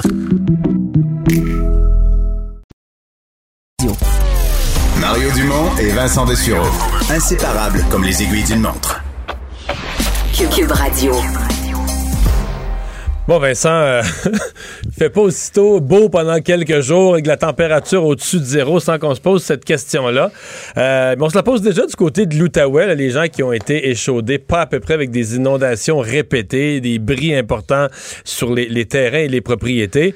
Et là, on commence déjà à se demander, la neige, comment est-ce qu'il y a d'eau dans la neige, euh, comment est-ce que font la neige? Ouais, faut dire qu'il y a quand même plusieurs secteurs au Québec qui ont été, euh, sont échaudés. Là. Oui. On a eu des Et années bon. très, très difficiles par rapport L'année passée, ça été pas pire. On avait Oui. assez de la COVID, on n'avait pas eu ça. Les deux autres années, par contre, ça avait été vraiment, vraiment difficile. Et euh, là, on arrive à- dans une période euh, plus, beaucoup plus chaude. là. En fin de semaine, euh, début de semaine prochaine, des 13, 14, 15 degrés. Et on s'inquiète donc sur la fonte de la neige. Et ben, souvent, par contre, les grosses chaleurs accompagnées de pluie, c'est un peu ça le cocktail le, plus difficile. Là, c'est du soleil avec de Sans la chaleur, pluie. sans pluie. Alors ça, c'est une bonne nouvelle. Et d'ailleurs, un peu partout, je faisais le tour de plusieurs régions. Les inquiétudes sont assez basses là, sur la- les- d'éventuelles Ça inondations est cette bon, c'est année. que ça regèle la nuit. Oui, et aussi, on a quand même eu beaucoup moins de couches, de, beaucoup moins de neige cet moins de hiver. neige, je sais pas. Je pense Beaucoup, que- effectivement, moins de neige à plusieurs endroits. Donc, ça, ça élimine beaucoup de craintes. Euh, donc, si on prend, tu parlais de l'Outaouais, le Gatineau, euh, on dit peu de craintes en ce moment pour les jours à venir. Euh, même chose pour la gestion des barrages qui est sous contrôle, la neige qui fond graduellement. On dit d'ailleurs, et c'est le maire de Gatineau, le Maxime Penneau-Jobin, qui disait pour l'instant, les conditions hivernales sont favorables, aucun enjeu anticipé à court terme.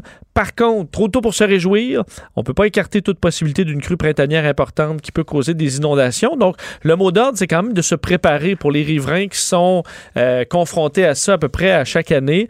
Ville de Laval, qui a goûté aussi pas mal dans les dernières années, on prévient que la vigie saisonnière est amorcée. On sera vigilant. On a des stations télémétriques installées depuis plusieurs années maintenant qui vont surveiller ça de près. Certaines zones sensibles aussi euh, depuis 2018, là, où on a défini des zones de planification Alors, on va surveiller ça de façon très sérieuse, mais encore là, pas beaucoup d'inquiétude. On demande quand même, encore là, à Laval, de, euh, aux gens qui habitent en zone inondable de se préparer. En gros, on n'est pas à l'abri des, des- des grandes pluies diluviennes, tout ça, mais pour l'instant, les conditions de neige, la façon dont elle a commencé à fondre. Mais en fait, c'est un peu parfait. Il y a des chaleurs un peu, pas de pluie, là, ça va fondre graduellement et le, le réseau est capable de le prendre. D'ailleurs, à Châteauguay, euh, la pelle mécanique amphibie, là, la grenouille qui travaille, casser le couvert de glace. Par contre, là où on a eu certains problèmes, ce qu'on attendait, euh, c'est les gens du média local, le Cyber Soleil, qui disaient on attendait les, euh, l'aéroglisseur de la garde côtière, là, quand même engin monstrueux qui casse la glace facilement, euh, parce qu'il n'y a pas assez d'eau en dessous. Et pour que l'aéroglisseur fasse son travail, il faut qu'il y ait de l'eau parce que sinon, ça fait un embarque. Alors, il faut que la glace puisse partir un peu Dans plutôt l'eau. que se coller au fond et faire un autre embarque. Alors, présentement, la situation, euh, ben, il manque d'eau, en fait, pour pouvoir euh, défaire cette glace-là. Alors, ça devra attendre un peu, mais la ville de Châteauguay qui prévoyait pas non plus d'inondation euh, en ce milieu du mois de mars. Il y a eu une inondation au Québec de bonheur, d'enthousiasme, quasiment, quasiment d'amour. Oui, M. Labombe qui est sorti tout sourire. Et quand, euh, écoute, euh, M. Labombe, ces temps-ci, souriait pas toujours. là. Non, Alors, pas euh, quand il était question de tramway puis du gouvernement Legault. Non, et là, il avait euh, le sourire, le maire Labaume, en sortant de cette rencontre importante là, de à peu près 1h30 entre le premier ministre François Legault et lui-même sur le projet de tramway. On sait qu'il y a eu des- d'énormes tensions entre la ville et la province sur le financement du tramway. Euh, également le plan là, du tramway. Chacun avait, enfin, on avait des visions euh, qui n'étaient pas les mêmes sur qu'est-ce qui devait être desservi par le tramway. Mais là, on sait qu'il y avait eu une rencontre entre Maire Labaume et François Bonnardel qui a mené maintenant cette rencontre entre le maire Labaume et François Legault. On est arrivé à une entente, c'est ce que le maire Labaume avait à dire. Et dit, j'ai sa parole. D'ailleurs, on a un extrait du maire Labaume, on peut l'écouter à sa sortie de cette rencontre. Nous avons eu une excellente rencontre.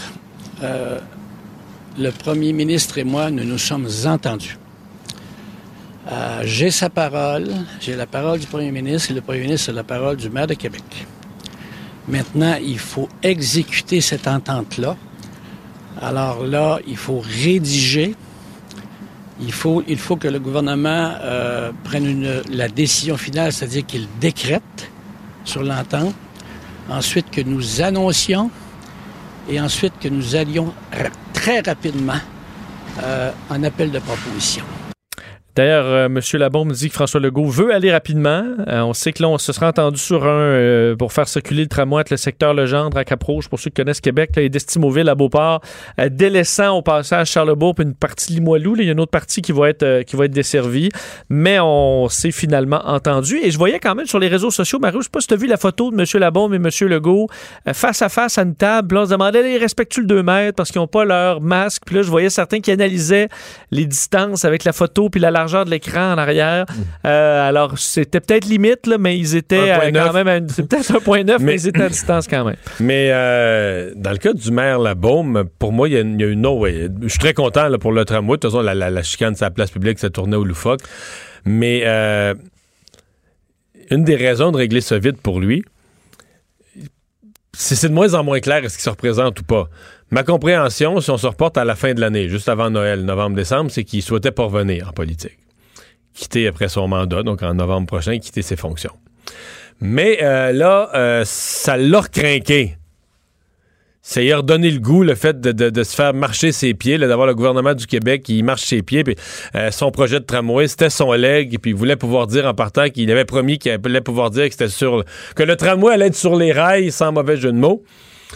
Mais là, une fois que c'est revenu, s'il est capable, dans quelques semaines, de se faire mettre tout ça dans une entente écrite que le gouvernement adopte par décret avec les budgets qui viennent avec, puis que c'est parti, là, que c'est en marche, puis que ça peut plus. C'est rendu assez loin que c'est plus arrêtable. C'est parti. Est-ce qu'il pourrait. Euh, Est-ce que ça peut influencer sa décision? À mon avis, ça pourrait, là, potentiellement. À moins qu'il s'est fait une idée de dire, une fois qu'il s'est dit, oh, je reviens, je reviens, là, qu'il il a changé complètement son état d'esprit, mais peut-être pas. Une fois que l'élan est passé, peut-être que. Alors, on verra. Il y a encore, le temps euh, de réfléchir. Euh, bon, le tireur d'Atlanta, on s'est interrogé là, sur euh, les motivations parce qu'il y, a, du racisme, évidemment, envers les Asiatiques, surtout avec la COVID puis les, le virus, l'idée du virus chinois. Puis là, dans le cas du tireur des trois fusillades d'Atlanta, ce serait pas ça du tout.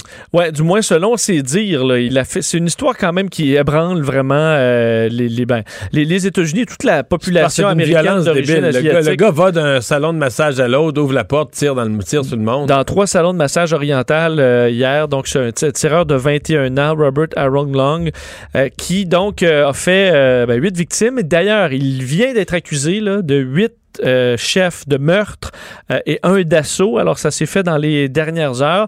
Alors, lui affirme avoir agi sans mobile raciste. Il a d'ailleurs, il aurait reconnu sa culpabilité rapidement auprès des, euh, des policiers locaux. Ce qu'on raconte, l'histoire un peu floue, qu'il souffrirait, assez dire, là, de dépendance sexuelle. C'est quelqu'un qui aurait fréquenté ces salons-là par le passé. Donc, on n'en sait pas beaucoup plus, mais c'est la piste qu'il y aurait là. On s'est dit, d'ailleurs, du côté de la diplomatie américaine, Anthony Blinken, le, chef de la diplomatie, qui disait euh, être atterré par cette violence. Il y a eu des réactions de Barack Obama, de Joe Biden également. Toute la communauté euh, de la population euh, américaine d'origine asiatique était branlée. D'ailleurs, les policiers, même de New York, ont dit qu'on allait augmenter la surveillance et la protection de ces gens-là. Mais le lien n'est pas encore clair. Mais c'est une tragédie terrible. Et là, il devrait faire face à la musique. Il est formellement accusé. Mais son explication, il pourrait mentir. En même temps, tu dis il n'y a pas vraiment de raison de mentir. Quand tu dis c'est pas raciste, c'est qu'il y avait une dépendance sexuelle. Euh, Ben, en fait, c'est que là, la dépendance sexuelle, ce, qui- ce qui aurait été Ben, sa logique détraquée, c'est qu'il il, il- il voyait met ça, ça sur leur une dos, tentation, là, et qu'il fallait qu'il arrête cette tentation-là sexuelle. Euh, Parce que probablement qu'il était ruiné financièrement par ça, puis tout, mais. En même temps, quand tu poses un geste comme ça, peu importe la motivation, c'est que t'es pas. euh, Évidemment, Ouais, là, ben, il dit, écoute, le- les, les, euh, les salons de massage, à le devant, c'est des, euh, des bouquets de fleurs, euh, des cierges. Alors vraiment, c'est une histoire qui ébranle les Américains. Le président Biden, lui, qui n'a pas ménagé ses mots euh, dans une entrevue à l'endroit de Vladimir Poutine. Non, et euh, vraiment, c'est de, de fortes tensions, comme on a rarement vu là, entre Vladimir Poutine et Joe Biden, puisque dans une entrevue à George Stephanopoulos, journa- journaliste de la chaîne ABC, Joe Biden, en fait, s'est fait poser la question, pensez-vous que Vladimir Poutine est un tueur? Et Joe Biden a répondu oui. Alors pour lui, Vladimir Poutine, c'est un tueur. Et là, n'en fallait pas plus pour qu'il y ait une forte réaction chez euh, les Russes qui ont, écoute, euh, dénoncé euh, ce qu'ils qualifiaient carrément du- d'une insulte de Joe Biden pour le peuple russe, si bien que la Russie a annoncé tantôt avoir rappelé son ambassadeur aux États-Unis pour consultation. On dit vouloir éviter la dégradation irréversible des relations, mais on est clairement choqué par cette sortie-là. Joe Biden n'a pas expliqué si le, le- le- le mot là, euh, tueur, est-ce que c'est en lien avec Alexei Navalny qui est pas mort, mais on se souvient qu'il a été empoisonné et présentement euh, détenu. Mais euh, clairement, les relations vont euh, de mal en pis, alors que, si on se souvient, euh, Donald Trump, qui s'est toujours dit que c'était lui le tough là, devant la Russie, quand il s'était fait poser non, cette question-là en 2017 sur le fait est-ce que euh, Vladimir Poutine est un tueur, se fait poser la même question, ben, il avait dit, ben, euh, il dit il y a beaucoup de tueurs, il y a beaucoup de tueurs, et pensez-vous que nous, on est si innocents que ça? Alors il avait en quelque sorte attaqué son propre pays plutôt qu'attaquer Vladimir Poutine. Là, on est ailleurs. Mais non, mais Trump n'a jamais été dur avec Poutine, au contraire. Mais c'est ce que lui, il il avait même, Ben oui. non, que, oui, il avait même déjà dit pourquoi telle affaire est vraie. Je ne sais plus c'est quoi l'enjeu, mais il avait répondu. mais il me l'a dit, euh, Poutine. Ah ouais, parce que c'est sûr. que- c'est sûr que s'il te l'a dit, Oui, euh, il n'y a, pas il y a ben, plus de doute. je pense que c'était sur, le- sur euh, l'ingérence électorale en disant que non, non, il, il m'a dit qu'il n'y en avait pas eu. Ah, euh, OK. Et je Bon. lui fais confiance. S'il l'a dit. Euh, ouais, la visite du pape en Irak, c'était très, très, très bien passé, mais euh, ça a créé des rassemblements. Ouais, oui, et là, euh, c'est quand même inquiétant en Irak, alors qu'on voit un record de cas exactement deux semaines après la visite papale euh, en Irak. Le pape François qui est allé visiter, on se souvient qu'il y a eu des, euh, ben, écoute, des regroupements un peu Ouais, partout dans le pays. hein. Et euh, les gens portaient très peu de masques. là. Si vous voyez ces images-là, très, très peu de masques. Et là, on s'est retrouvé hier avec 5663 nouveaux cas. Euh, 5600. 5600, c'était un record. Euh, 33 décès, mais là, on s'entend que les décès, ça peut prendre pas mal plus de temps avant que ça monte. Disons déjà presque 14 000 morts euh, en Irak et ils font peu de tests aussi. Alors, le vrai chiffre est probablement bien au-delà. Je sais pas, mais si les hôpitaux, avec euh, beaucoup de cas, si les hôpitaux français et italiens ont été débordés. et- Ben, surtout qu'on est en pénurie de médicaments en Irak. Euh, plusieurs hôpitaux sont complètement délabrés, donc on dit que plusieurs se font Détruits- soigner à la maison, guerre, euh, ben, détruits par les, écoute, la guerre, absolument. Euh, qu'on n'a pas de vaccin aussi. On a administré le en Irak 50 000 doses de vaccins seulement, là, le vaccin chinois. Euh, et là, on est en négociation pour essayer d'en acheter 16 millions, mais le Parlement n'a pas voté sur le budget. Bref, ça avance pas. Alors là... euh, Il y a des réalités différentes. Là. Tout à fait. Mettons ici là, que on n'achetait pas de vaccin parce que ça s'ostine au Parlement sur le budget. On... Dans l'opinion. Ça pourrait le ruer dans les brancards. Mais là, est-ce que le pape va avoir ce poids-là sur les épaules de dire c'est-tu brillant là, de faire des grands des voyages historiques, ouais. des grands rassemblements en pleine pandémie? Euh, Ouais, ouais, ouais, ouais. Il faut croire que ça, la visite, le, écoute, de voir le pape, Mario, ça ne te protège pas de la COVID. Je Non. te le confirme. Alors, les parents qui ont acheté la paix euh, durant la, pandémie avec du temps d'écran, quoi, ça pourrait se retourner contre ses parents? Oui, je termine là-dessus alors qu'il y a quand même énormément euh, de, de parents qui, euh, lorsque l'enfant fait une crise, là, ou même dans un magasin, dans un restaurant, ou même à la maison, ce qui, ce qui est le premier réflexe, tu lui donnes un écran, là. Ton Ouais. téléphone, tu lui donnes un iPad, tu le, et là, ça se calme, puis tu es capable de passer un beau moment. Euh, faut éviter ça, selon des chercheurs américains aujourd'hui, qui ont évalué 270 enfants de 2 à 3 ans sur, en fait, ce qu'ils ont fait, ils leur diffusaient un cartoon, là, donc un dessin animé, puis à un moment donné, ils l'arrêtent, puis c'est tout, c'est fini. Même si tu n'as pas vu la fin, c'est fini, puis tu vis avec. Et euh, auparavant, on avait analysé les enfants qui, euh, qui, donc les parents justement arrêtent leur crise avec des téléphones ou des iPads, et on se rend compte que les enfants qui se font gérer comme ça, là, à coup de iPad ou de téléphone, gèrent beaucoup moins bien ce genre de, euh, ben, de, de, de problème-là. Arrêtez en cours de route. Là. Gèrent beaucoup mal, euh, beaucoup moins bien leurs émotions et ça crée des crises beaucoup pires euh, par après. Donc, essayer d'étouffer des crises avec des écrans, ce que ça fait, c'est que ça reporte ensuite et ça empêche les enfants de apprendre à s'autogérer, à être, à être fru, mais à un moment donné à à, se gérer, là, plutôt que d'avoir un divertissement électronique. Toutes les tables d'à côté regardent. Là. Bon, je comprends. Là, j'entends déjà des parents qui disent là, à un moment donné, là, la, crise ouais, chercheurs, Les parents ils disent tes chercheurs, là, ils font quoi, eux autres, là, pour calmer l'enfant? Oui, ben, j'ai vraiment j'ai fouillé tout le dossier, essayé de trouver, ben, vous faites quoi d'abord? Il faut qu'ils apprennent à se gérer. Mais je comprends que dans certains moments, c'est juste qu'il ne faut pas que ce soit la norme. Je comprends. Hein? Vous achetez la paix de temps en temps. Il y a un prix à payer. Mais il ne faut pas que ça devienne la norme. Il faut qu'ils gèrent, sinon vous allez payer le prix à la maison. Une fois qu'on sait qu'il y a un prix à payer. Ou sinon, faites jouer le cartoon jusqu'à la fin. Là. Ouais. Mario Dumont, un vent d'air frais. Pas étonnant que la politique soit sa deuxième nature. Vous écoutez Mario Dumont et Vincent Dessureau. Ah, des offres d'emploi avec inscription que ce doit être une personne de couleur de peau blanche qui applique euh, dessus. Ça ne pouvait pas ne pas faire réagir. Euh, ça s'est passé euh, dans le 6 des, des, Laurentides, en fait, plus, plus précis, à l'hôpital de Saint-Eustache. quelques reprises pour des emplois de préposés aux bénéficiaires. Rosemonde Landry, présidente directrice générale du 6 Laurentides. Bonjour, Madame Landry. Bonjour, M. Dumont. Euh, est-ce que vous avez appris ça dans le journal aujourd'hui ou c'est une situation qui était déjà euh, problématique et sur votre bureau? Non, j'ai appris ça euh, hier par le journaliste de, de, la presse. OK, donc vous l'avez appris au moment où il allait publier son article puis il vous a demandé une réaction de dernière minute, là. Il nous a, il nous a contacté effectivement en fin de journée hier en nous disant qu'il y avait en sa possession des courriels où on demandait expressément une, travailleuse euh, blanche, une femme blanche euh, et euh, quelques courriels qu'il avait en ses mains. on était tellement estomaqués qu'on se disait ça se peut pas, c'est un canular. On était, c'était complètement inacceptable selon à, nos yeux, comme de raison. Donc, d'abord, est-ce que c'est légal? Ben non, c'est pas légal. Ben non, c'est pas légal. C'est ça. Non, non, on est, on est très conscient que c'est de la discrimination, Monsieur euh, Dumont. Donc, euh, suite à ça, euh, on a vérifié, parce que le journaliste aussi nous disait, ça se peut-tu que ce soit un canular? Donc, on a vérifié quand même sur les horaires de travail à cette période-là.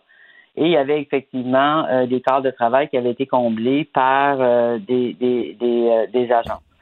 Donc, euh, Donc ça, c'était un appel à des agences, en fait. C'était pas un emploi pour une embauche d'une personne, on va dire, pour un travail à temps plein pour la vie. C'est des postes qu'on voulait que les agences viennent combler, qu'on leur demandait des personnes blanches. Exactement. Puis, euh, on a ouvert une enquête euh, interne sur le champ. Là, donc, une, enquête au niveau des ressources humaines et au niveau aussi de l'unité de soins, parce que vous allez voir que la situation, c'est qu'on avait un patient qui était euh, qui avait des problèmes de cognitifs et qui euh, s'est désorganisé et devenait pouvait devenir agressif euh, quand c'était une personne de race noire qui, qui était à son service. C'est un monsieur qui avait des soins 24 heures sur 24 d'une préposée en, en, service privé qu'on appelle. Donc, de façon générale, l'hôpital dessert ces clientèles-là par nous-mêmes avec nos propres employés. Mais quand on est en bris de service, on demande aux agences de nous fournir des ressources. Je comprends. Et donc, on a, euh, comment on nommerait ça? On a un patient euh, en, désorganisation, donc en perte cognitive, qui donc qui plus vraiment, qui a plus d'inhibition, qui a plus vraiment la conscience de ses actes ou de ses paroles. Euh, je pense qu'il faut nommer ça, qui était probablement raciste dans sa vie, en tout cas, qui avait des tendances ou quelque chose du genre. Puis là, il se gère plus. Donc, si vous y mettez un préposé qui est une personne de couleur, il va l'insulter, il voudra pas. Est-ce que je suis dans, dans, dans bonne zone de réflexion de problème, là? Oui, ça pourrait être, c'était euh, possiblement un problème à ce niveau-là qui était, euh, je ne sais pas à quel point il était euh, violent ou pas, là, mais parce que l'enquête le dira. Mais, mais, mais malgré ça, c'est pour nous, c'est inacceptable. Ça, ça, ne justifie pas les demandes qui ont été faites. Donc, les demandes ont été faites une dizaine de fois et c'est toujours pour le même patient des journées différentes. Donc, pour nous, euh, il y avait d'autres options possibles euh, et c'est ça que je veux savoir dans l'enquête. Je veux comprendre pourquoi on a choisi cette option-là, qui a choisi cette option-là? Et comment ça se fait que ça a passé dans, les mailles du, filet? Ouais, il doit y avoir un ou une gestionnaire qui, qui, qui parle pas fort aujourd'hui, là. Je sais pas. On, on est en train de rencontrer les personnes pour avoir les, options, les, les, euh, euh, voyons, les, euh, les, commentaires des personnes, puis d'essayer de comprendre la situation. Mhm. Puis s'il y a des mesures à prendre, on va les prendre. Puis s'il faut que ça aille jusqu'au congédiement, ça va être ça. C'est inacceptable. Ça va à l'encontre complètement. C'est immoral, premièrement aussi. C'est illégal, mais c'est premièrement immoral.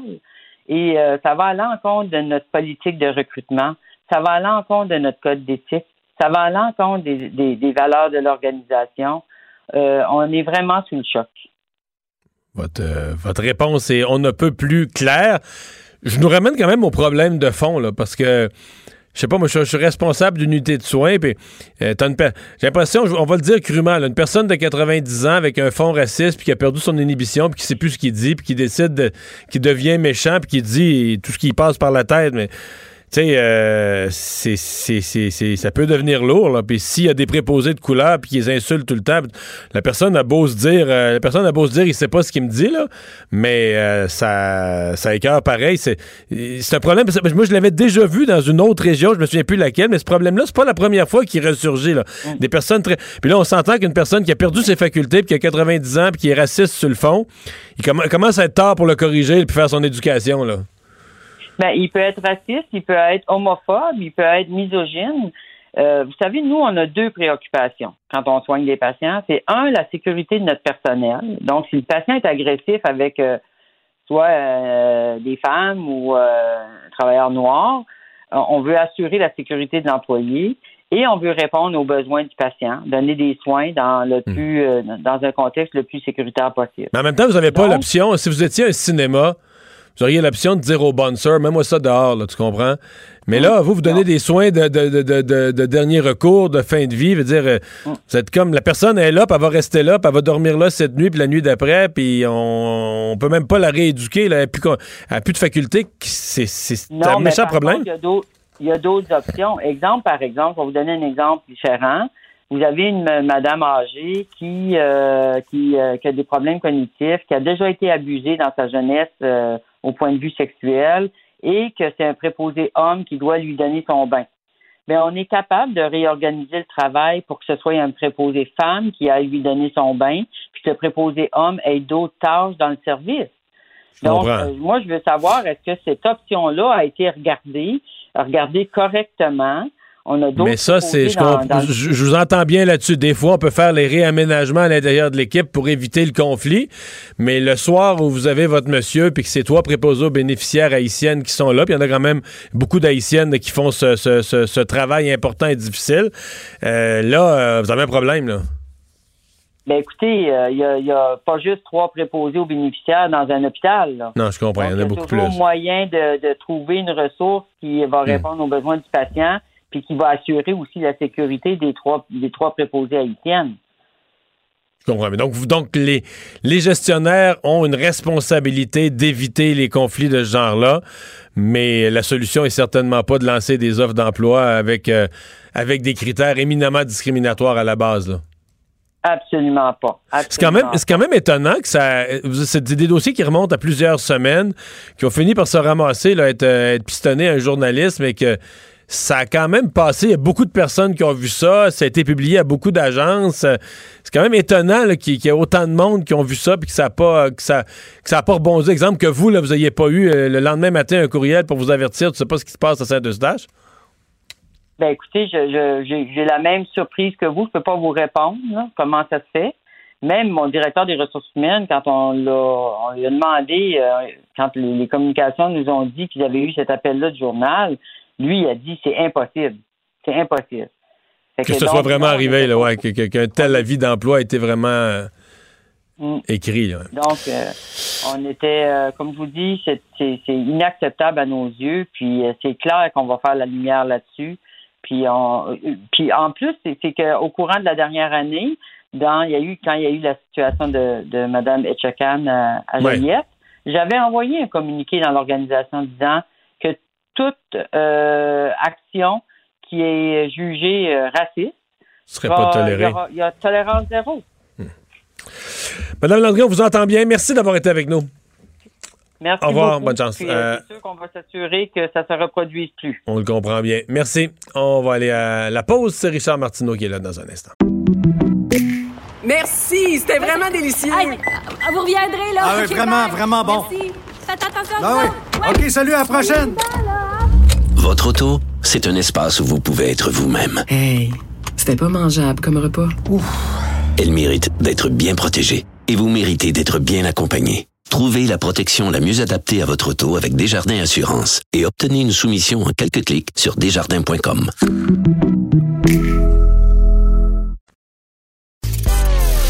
Mario Dumont et Vincent Dessureau. Un duo aussi populaire que Batman et Robin. Cube, Cube Radio. Le, le commentaire de Richard Martineau. Des commentaires pas comme les autres. Salut Richard. Salut Mario, je viens de t'entendre. euh, Super entrevue sur cette histoire totalement ahurissante. Mais selon moi, là, personnellement, une, femme qui dit, moi, je ne veux pas me faire, je sais pas, euh, euh, analyser, euh, euh, soigner par euh, un homme, je demande une femme parce que c'est ma religion et qu'on accepte cet accommodement-là, pour moi, c'est aussi inacceptable. Je trouve ça. euh, Ouais. Non, je comprends. tu prends- Mais dans le cas- tu mais prends dans- la personne qui est là, à un moment donné, comment. oui, mais dans le, le cas présent, c'est que c'est dans le cas des pertes cognitives. là. T'as un monsieur, là, une madame de 90 ans qui est raciste à fond, mais raciste. Est-ce qu'elle l'était dans sa vie avant? Peut-être pas, puis qu'elle, en perdant l'idée, est devenue raciste. C'est sûr qu'on a un doute qu'elle a surtout perdu son inhibition, puisqu'elle a pensé dans sa vie, puis qu'elle disait pas, elle se mal dire, mais peu importe. Mais tu fais quoi avec ça? Tu peux pas. C'est dans un, évident. dans évident, un restaurant, dans un cinéma, là, le propriétaire arriverait et disait Monsieur, madame, on veut pas de ça ici, vous en allez, allez manger chez vous, allez oui. vous en.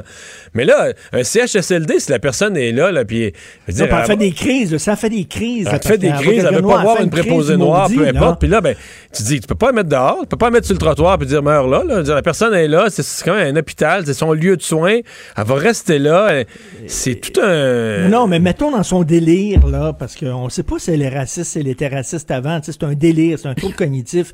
Mais mettons, elle aime pas, je sais pas, elle, pense que les, gens aux cheveux blonds ou aux cheveux roux, tiens, les roux sont des, des, des sataniques. C'est des envoyés de Satan. Puis elle voit une infirmière qui est rousse, elle capote, ben rêve. Ben tu dis, on veut pas qu'elle mette tout le, le, le, le plancher en émoi. Fait qu'on va enlever, on va enlever la rousse, on va y envoyer Non, une non, c'est ça. C'est ce qu'ils essayent de faire. C'est ce qu'ils essayent de faire. Je veux juste dire que dans un univers où les ressources sont limitées, dans un univers où t'as pas, de- t'as déjà pas tout le personnel que tu veux, c'est une complexité de mais, plus. Hey, par- mais, oui. mais j'ai déjà vu, moi, j'ai déjà vu de la part d'une banque récemment une offre d'emploi parce que ces gens-là voulaient euh, devenir plus diversifiés. C'est la nouvelle mode. Là. Ils n'avaient pas suffisamment de, de gens racisés. Et l'offre d'emploi était pour gens racisés seulement. Gens de minorité. Et Ça, ça, c'est illégal, à mon avis, aussi, là. Et ça, c'est accepté. C'est illégal aussi. Mais les autres, ils avaient besoin. Ils ont regardé, là, puis ils ont dit, oh boy, on a l'air fou, les manques de gens racisés. On va faire une offre d'emploi et gens racisés seulement. Mmh, c'est pas plus illégal. acceptable, C'est illégal aussi.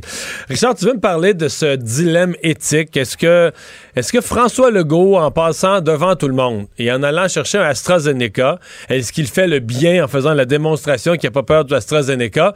Ou est-ce qu'il fait le mal en commettant deux crimes, passer devant tout le monde comme Claude Dubois, puis choisir son vaccin, ce qu'on dit à tout le monde, qu'on peut pas faire? Ah, moi, la, la- la démocratisation à l'extrême, ça me tape ses nerfs. C'est le premier ministre. Et, comme, comme, euh, comme exemple, comme geste exemplaire, c'est pas une histoire de passer avant tout le monde. C'est que quand t'es premier ministre, t'es pas monsieur et madame tout le monde. Tu représentes la province. Tu as une responsabilité. Et il aurait dû même être un des premiers à se faire vacciner pour le montrer dès le début. Puis ceux qui sont, qui chialent puis qui disent, ah, il est passé devant tout le monde, ben, F you. C'est vraiment niaiseux, là. À un moment donné, là, faut arrêter avec... Je, je lisais, là, Christine Saint-Pierre qui s'est fait engueuler, là, la ministre, parce qu'elle s'est fait vacciner avec C'est pas fait d'engueuler. Les gens souhaitaient sa mort, Richard. Ben oui. Les gens lui souhaitaient la mort parce que s'est fait voler- vacciner avec un AstraZeneca. Non, mais tu sais, on est rendu, là, vraiment, c'est complètement délirant. T'as vu le maire de Verdun, euh, M. Parenteau, qui ne se représentera pas parce qu'il est écœuré. Il est écœuré des médias sociaux, puis euh, la merde, puis les insultes et tout ça. Toi, quand tu étais en politique, tu étais en politique juste avant ce mouvement-là. Ouais. Hein? Oui, puis c'était le début des réseaux sociaux, donc euh, il n'y avait pas de. C'était pas, c'était pas un dépotoir, là. Je veux dire, tu passais de l'information. Non, mais ça passait, tu mets ça, c'est une occasion de passer un communiqué. Il y avait des expressions de désaccord, là. Tu sais, toi, t'allais Il y avait mettre des un com- commentaires. avait- t'allais mettre un communiqué de presse de parti. C'est une façon de rejoindre directement tes gens. Il y avait quelqu'un qui allait dire Ah ben là, moi, je suis vraiment pas d'accord, vous savez pas ce qu'on vit, les enseignants, n'importe quoi. C'est correct, là, tu sais. Mais c'était pas, euh, c'était pas un dépotoir, là. Non, non, là, là c'est rendu euh, complètement fou.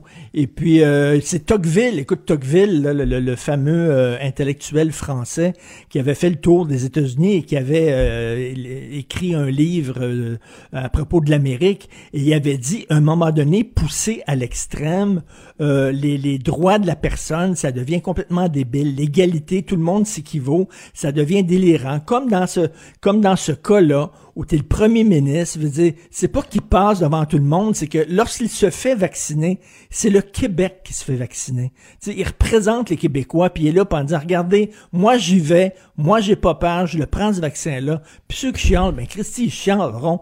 J'en reviens pas. Par contre, il y a une Mais la affaire question, que Richard, trouve- c'est est-ce qu'il y aurait eu. Il y a déjà bien du, du monde qui chiale tous les jours après François Legault là, pour le masque, pour n'importe quelle mesure qui a été euh, impliquée. Est-ce qu'il y en aurait eu de plus ou ça aurait été les mêmes? C'est ça, je me- moi, c'est la question que j'ai fini par me poser. D'après Je moi. pense que ça aurait été les mêmes. Ça aurait été les été mêmes. hein? Je pense que ça aurait été les mêmes, exactement, qui aurait chialé. Cela dit, est-ce que M. Legault, en allant se faire vacciner, aurait changé l'idée de, de certaines personnes qui auraient dit, ben là, M. Legault, il va. Peut-être, regarde, Oui. ma mère, ma mère, elle, va dans- elle vit dans une résidence pour personnes âgées et il y a des femmes ou à vie qui veulent pas se faire vacciner. Des femmes, pourtant, c'est les plus vulnérables, c'est eux autres qu'on veut protéger. Le, le vaccin, il est là pour eux autres. Puis ils étaient les premières à passer, mais ils voulaient pas, ils avaient peur. Peut-être que ces femmes-là, d'un certain âge, tout ça, Ben, à mon avis, les- et tout ça, il aurait ouais. vu, il aurait vu le, le premier ministre, il aurait dit, j'y vais. Moi, mon avis des autorités qui sont vaccinées comme ça, ça a plus d'impact que c'est triste à dire, mais que n'importe quelle entrevue où tu vas mettre là, le meilleur médecin, le plus compétent, qui a 60 ans, qui a passé les 40 dernières années de sa vie à étudier les virus et les vaccins, puis qui vient, puis qui te donne le fin détail des choses, mais les gens vont écouter ça, vont, vont pas nécessairement tout saisir, euh, vont se méfier. Ben, à mon avis, le geste concret, même, ce qui est prouvé, c'est que ce qui convainc encore plus les gens que- que- qu'un premier ministre, c'est le voisin, là. C'est le voisin, c'est le beau-frère. C'est Ben oui, ben c'est une personne qui est dans ton quotidien qui se fait vacciner, puis là, il revient, Ben puis là, oui. tu le Ben, regardes, puis Il a pas changé. tu le regardes, il a pas changé, il n'y a pas de corne dans le front. a- Tu, tu, tu, tu l'amènes chez toi, tu fermes les lumières, tu dis, ah, tiens, il allume pas dans le noir. Non, c'est ça, il allume pas dans le C'est noir. pas pire, là. Mais tu sais, quand, quand ils sont arrivés, là, quand M. Legault est arrivé la première fois, souviens-toi, avec un masque. Il est arrivé, c'est le message qu'il envoyait, là, parce que c'est, c'est pas n'importe qui, c'est le premier ministre. Et quand le premier ministre est arrivé avec un, un masque, il avait même pas besoin de parler et tu comprenais le message. Porter le masque. Mais il y a une affaire qui est un peu niaiseuse, par exemple, que je trouve, là, c'est que le 24 juin, tout le monde va être vacciné. On s'en fout, là. c'est- c'est- Pourvu qu'ils nous disent on va accélérer les affaires, puis euh, faites-vous Ah, en suis pas d'accord, moi. À la fin, tu sais, le 24 Oui, juin, mais on s'en fout que ce soit le 31 Je juin ou le 8 juillet. Oh, tu oh, oh, t'en fous pas, là? Imagine que le gouvernement est en retard d'une semaine. Puis que finalement, la célébration de la fin de la vaccination, c'est le 1er juillet, la fête du Canada. La CAQ est déculottée, n'est plus un parti nationaliste, mais un parti canadien. Non, non, là, ils vont dire. C'est la si catastrophe, Richard. Si, si se trompent puis arrive pour le 1er juillet, ils vont dire non, ça peut pas. Il va falloir repousser ça encore d'une semaine. 8 pour le juillet. 8 juillet. Quitte à ce qu'il y ait des gens qui meurent parce qu'ils sont pas vaccinés, ça ne peut pas être le 1er juillet. Mais tu sais, quand tu mets une date comme ça, tu, tu, tu mets les, Mais tu te les commets, espoirs ouais. ben trop, ben trop élevés. Ben Là, si justement, non, le non, non, 25, tu les te gens vont commets. dire, C'est ça que j'aime, moi. Tu te commets. Tu te mets au bat, tu te commets. Et à partir de là, ce que ça fait, c'est que s'il y a du retard qui se prend, le premier ministre peut réunir les gens, euh, lever le ton, euh, demander des résultats, Moi, c'est ce que c'est le bout que j'aime. J'aime qu'un gouvernement se mette dans, se mette lui-même un carcan avec une obligation de résultat, parce que ça me garantit qu'après ils ont ça là, ils vont avoir un tableau quelque part dans une salle de conférence, puis ils vont checker ça tous les semaines, puis puis c'est parce que si tu fais pas ça là, tu reportes, puis ça niaise, puis il y a toujours quelqu'un qui a une raison de faire plus lentement au gouvernement. Ben, Fait que j'aime j'aime qu'ils se mettent un carcan, tu vois moi. Oui, et écoute, euh, autre chose, ma chronique de demain, euh, c'est je suis allé sur un sur un site euh, américain de statistiques et il donne toutes les, les, les chances que tu as de mourir en avion, d'accident d'automobile, mangé par un requin, Oui. frappé par la foudre, et tout ça, c'est plus élevé que de mourir de l'AstraZeneca. C'est Ben c'est oui, plus, ben oui. plus de chances d'être frappé par la foudre que de mourir de l'AstraZeneca. Et Tu sais, c'est comme, à un moment donné, est-ce que les gens vont arrêter de prendre l'avion? Est-ce que les gens vont arrêter de conduire? Est-ce que les gens vont arrêter de beaucoup plus de chances de te faire Ben, frapper prendre en n'importe quel autre rue? médicament, Richard. Tu le disais avec l'aspirine, Ben oui. ou à peu près n'importe quel médicament a des euh, contre-indications du genre. Et euh, tu voulais revenir sur, on en a parlé un peu ce matin, Richard, mais sur euh, une lesbienne qui se fait traiter de transphobe. Oui, c'est une histoire qui est rapportée dans le site Sissif. Le site Sissif, c'est un site québécois de féministes.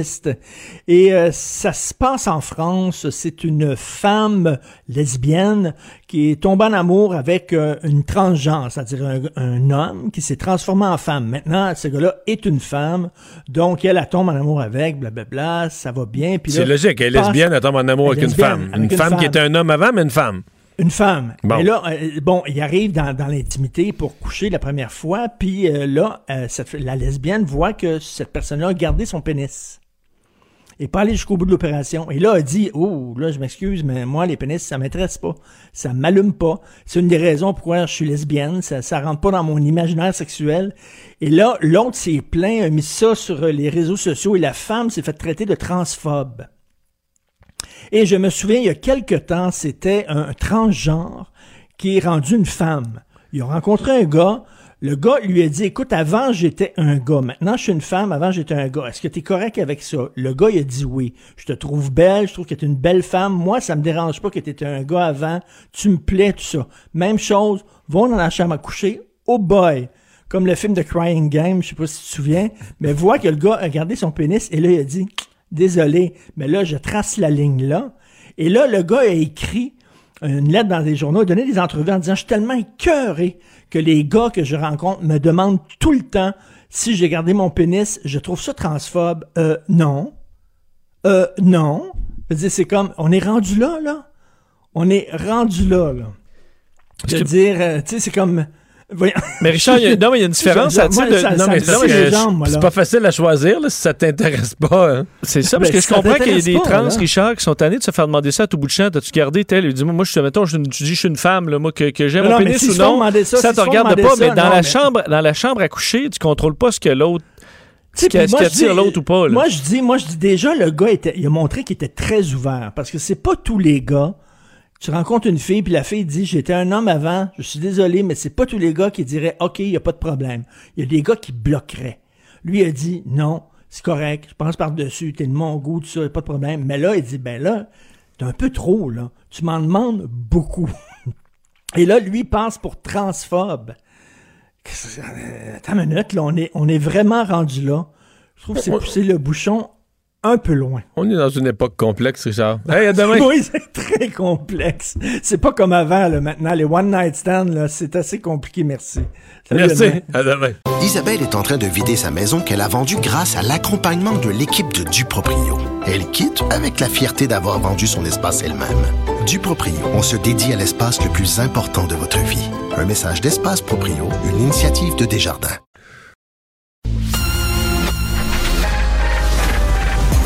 Mario Dumont et Vincent Dessureau. Des propos crédibles, avec des fois un brin de sarcasme. Ben, quand les nouvelles sont moins crédibles. Mario Dumont et Vincent Dessureau. Cube Radio. Le, le commentaire de Emmanuel Latraverse. Des analyses politiques pas comme les autres. Bonjour, Emmanuel.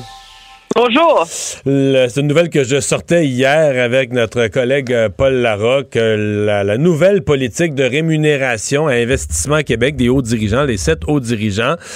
On a toute une belle logique. Là. On s'appuie évidemment sur ce qui se fait au Fonds de solidarité de la FTQ, des bonnets à la performance, etc., etc. Mais à la fin, monsieur, madame, tout le monde, c'est le chiffre qu'on garde. hein. Oui, et c'est euh, c'est comme si c'est une décision du gouvernement qui se défend, je pense, d'un point de vue rationnel, mais qui ne passe pas bien le test de la réalité dans les circonstances euh, actuelles. C'est d'une maladresse éhontée que d'annoncer ça maintenant. quand on est euh, dans un bras de fer monumental avec le secteur public sur les augmentations de salaire qu'on leur conçoit. Ouais, c'est vrai que ça Et tombe quand- pas bien, ça. hein. Elle m'a dit que ceux qui se font refuser euh, 3 par année, là. Ben, c'est ça. Objectivement, entendons-nous, ça n'a aucun rapport l'un et l'autre. Donc, qu'est-ce que tu rémunères des gens qui ont une expertise précise, euh, rare, exceptionnelle pour répondre à un mandat sous haute pression? Je ne dénigre pas les employés du secteur public, mais je pense qu'on peut s'entendre qu'être PDG d'Hydro-Québec, euh, de Investissement Québec, ce n'est pas la même chose que, euh, que d'être enseignant. Ça, ça ne se compare pas les deux. Mais euh, c'est annoncé d'une manière qui, dans mon esprit, alimente la perception que le ministre Fitzgibbon est allé chercher son chum, a concocté euh, avec M. Legault un nouveau mandat pour Investissement Québec, etc., et que là, on organise les affaires pour que ça aille comme on voulait pour le chum de M. Fitzgibbon. Et ça, et c'est là qu'on voit à quel point on a pris un risque en le nommant là et en contournant les, les façons habituelles de nommer les gens. Puis j'irais plus loin que ça. C'est que moi, je voudrais qu'on m'explique pourquoi il faut que le PDG d'Investissement Québec gagne plus que le PDG de la caisse de dépôt. Ah, c'est une bonne la question. C'est une très bonne question. là. Le dépôt gère nos retraites. Ah, gère un actif infiniment. Hey, gère un actif infiniment plus gros. Là. Mais en même temps, le, caisse, le président de la caisse de dépôt, y a- regarde là, les, les- les gestionnaires des fonds mutuels qui gèrent des montants là, de 300 milliards et plus. La caisse est à 360, 370 milliards. C'est gigantesque. Il n'y a pas de mot pour dire combien c'est de l'argent, mais dire, les, les autres gestionnaires de montants comme ça, dans le privé, ben, ils gagnent des millions. là. Ils ne gagnent pas le salaire du président de la caisse de dépôt. Euh, c'est. C'est vraiment compliqué de fixer des salaires dans un gouvernement, sauf que là, tu compares avec le il y a une prédécesseur. incohérence entre les deux. C'est, je veux dire, c'est là, c'est là qu'il y a un problème. Si tu veux défendre le fait que le PDG d'Investissement Québec devrait être payé sensiblement la même chose que le PDG du Fonds d'investissement de la FTQ, je veux bien. Mais alors, pourquoi le PDG de la Caisse est payé la moitié moins?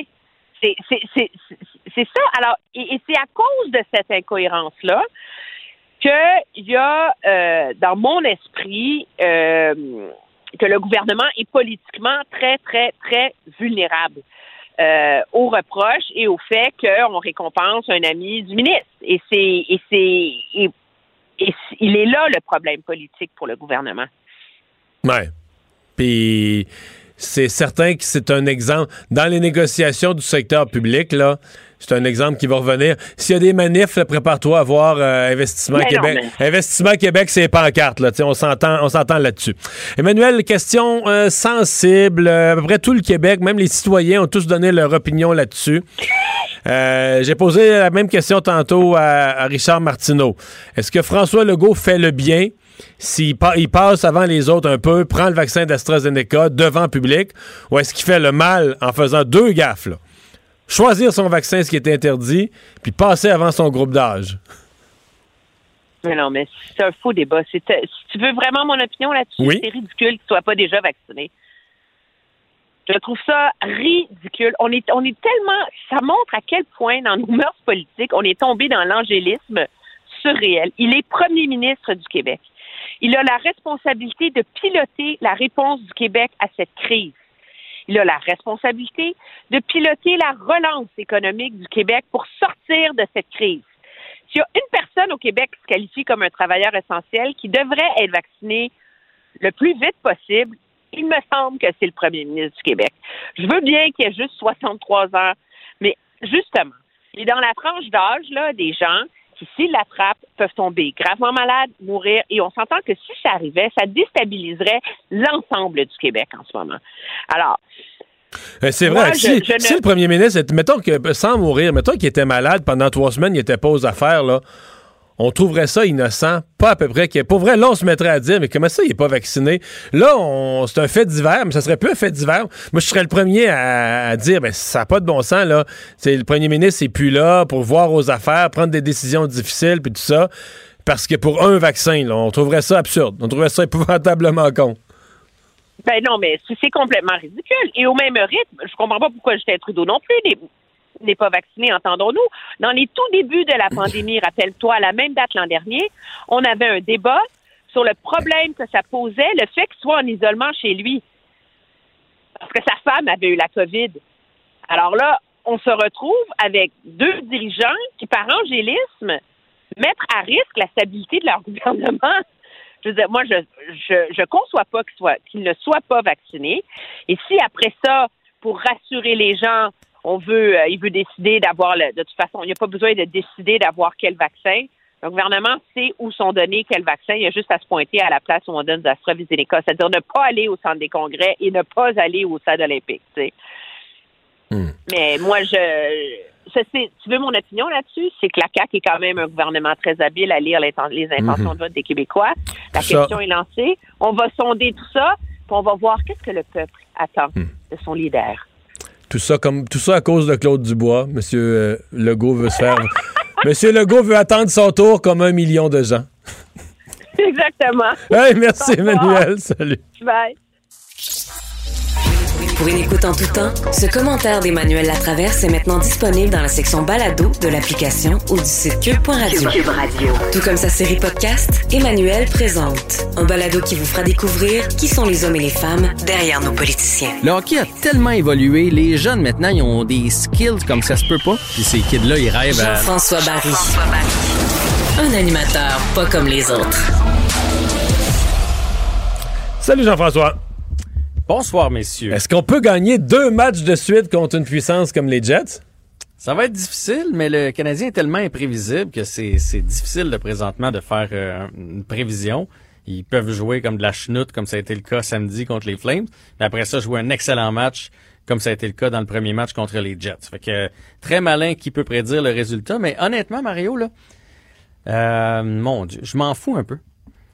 Je, Bon. je- je- ben, je t'avais dit, euh, moi, le- ça serait un match sur deux contre Winnipeg. Puis ça, c'est mission accomplie. Fait que si le Canadien va chercher un point de plus ou deux points de plus, ça va être extraordinaire. Mais moi, dans ma tête, les Jets, puis là, je pense que tu es d'accord avec moi, les Jets vont finir en avant de nous. Fait que si on a à donner des points, j'aime autant les donner aux Jets. Ce que je veux voir, c'est un bon match canadien pour qu'on soit sur un- une lancée pour le retour à la maison. Parce que le retour à la Là, le maison... voyage est fini après ça. Ouais, là c'est oui, il est, il est fini. On revient à des heures normales, ça va être le fun d'écouter les matchs, Ouais. ça va être à 19h parce qu'ils sont à, il est à 21h Ouais, encore. ouais, je le sais, je le sais, je le sais. C'est à 21h ce soir, mais au retour, puis là tu sais je veux je, je- je veux je veux pas parler des autres matchs qui s'en viennent, mais au retour, ça va être des vrais adversaires du Canadien.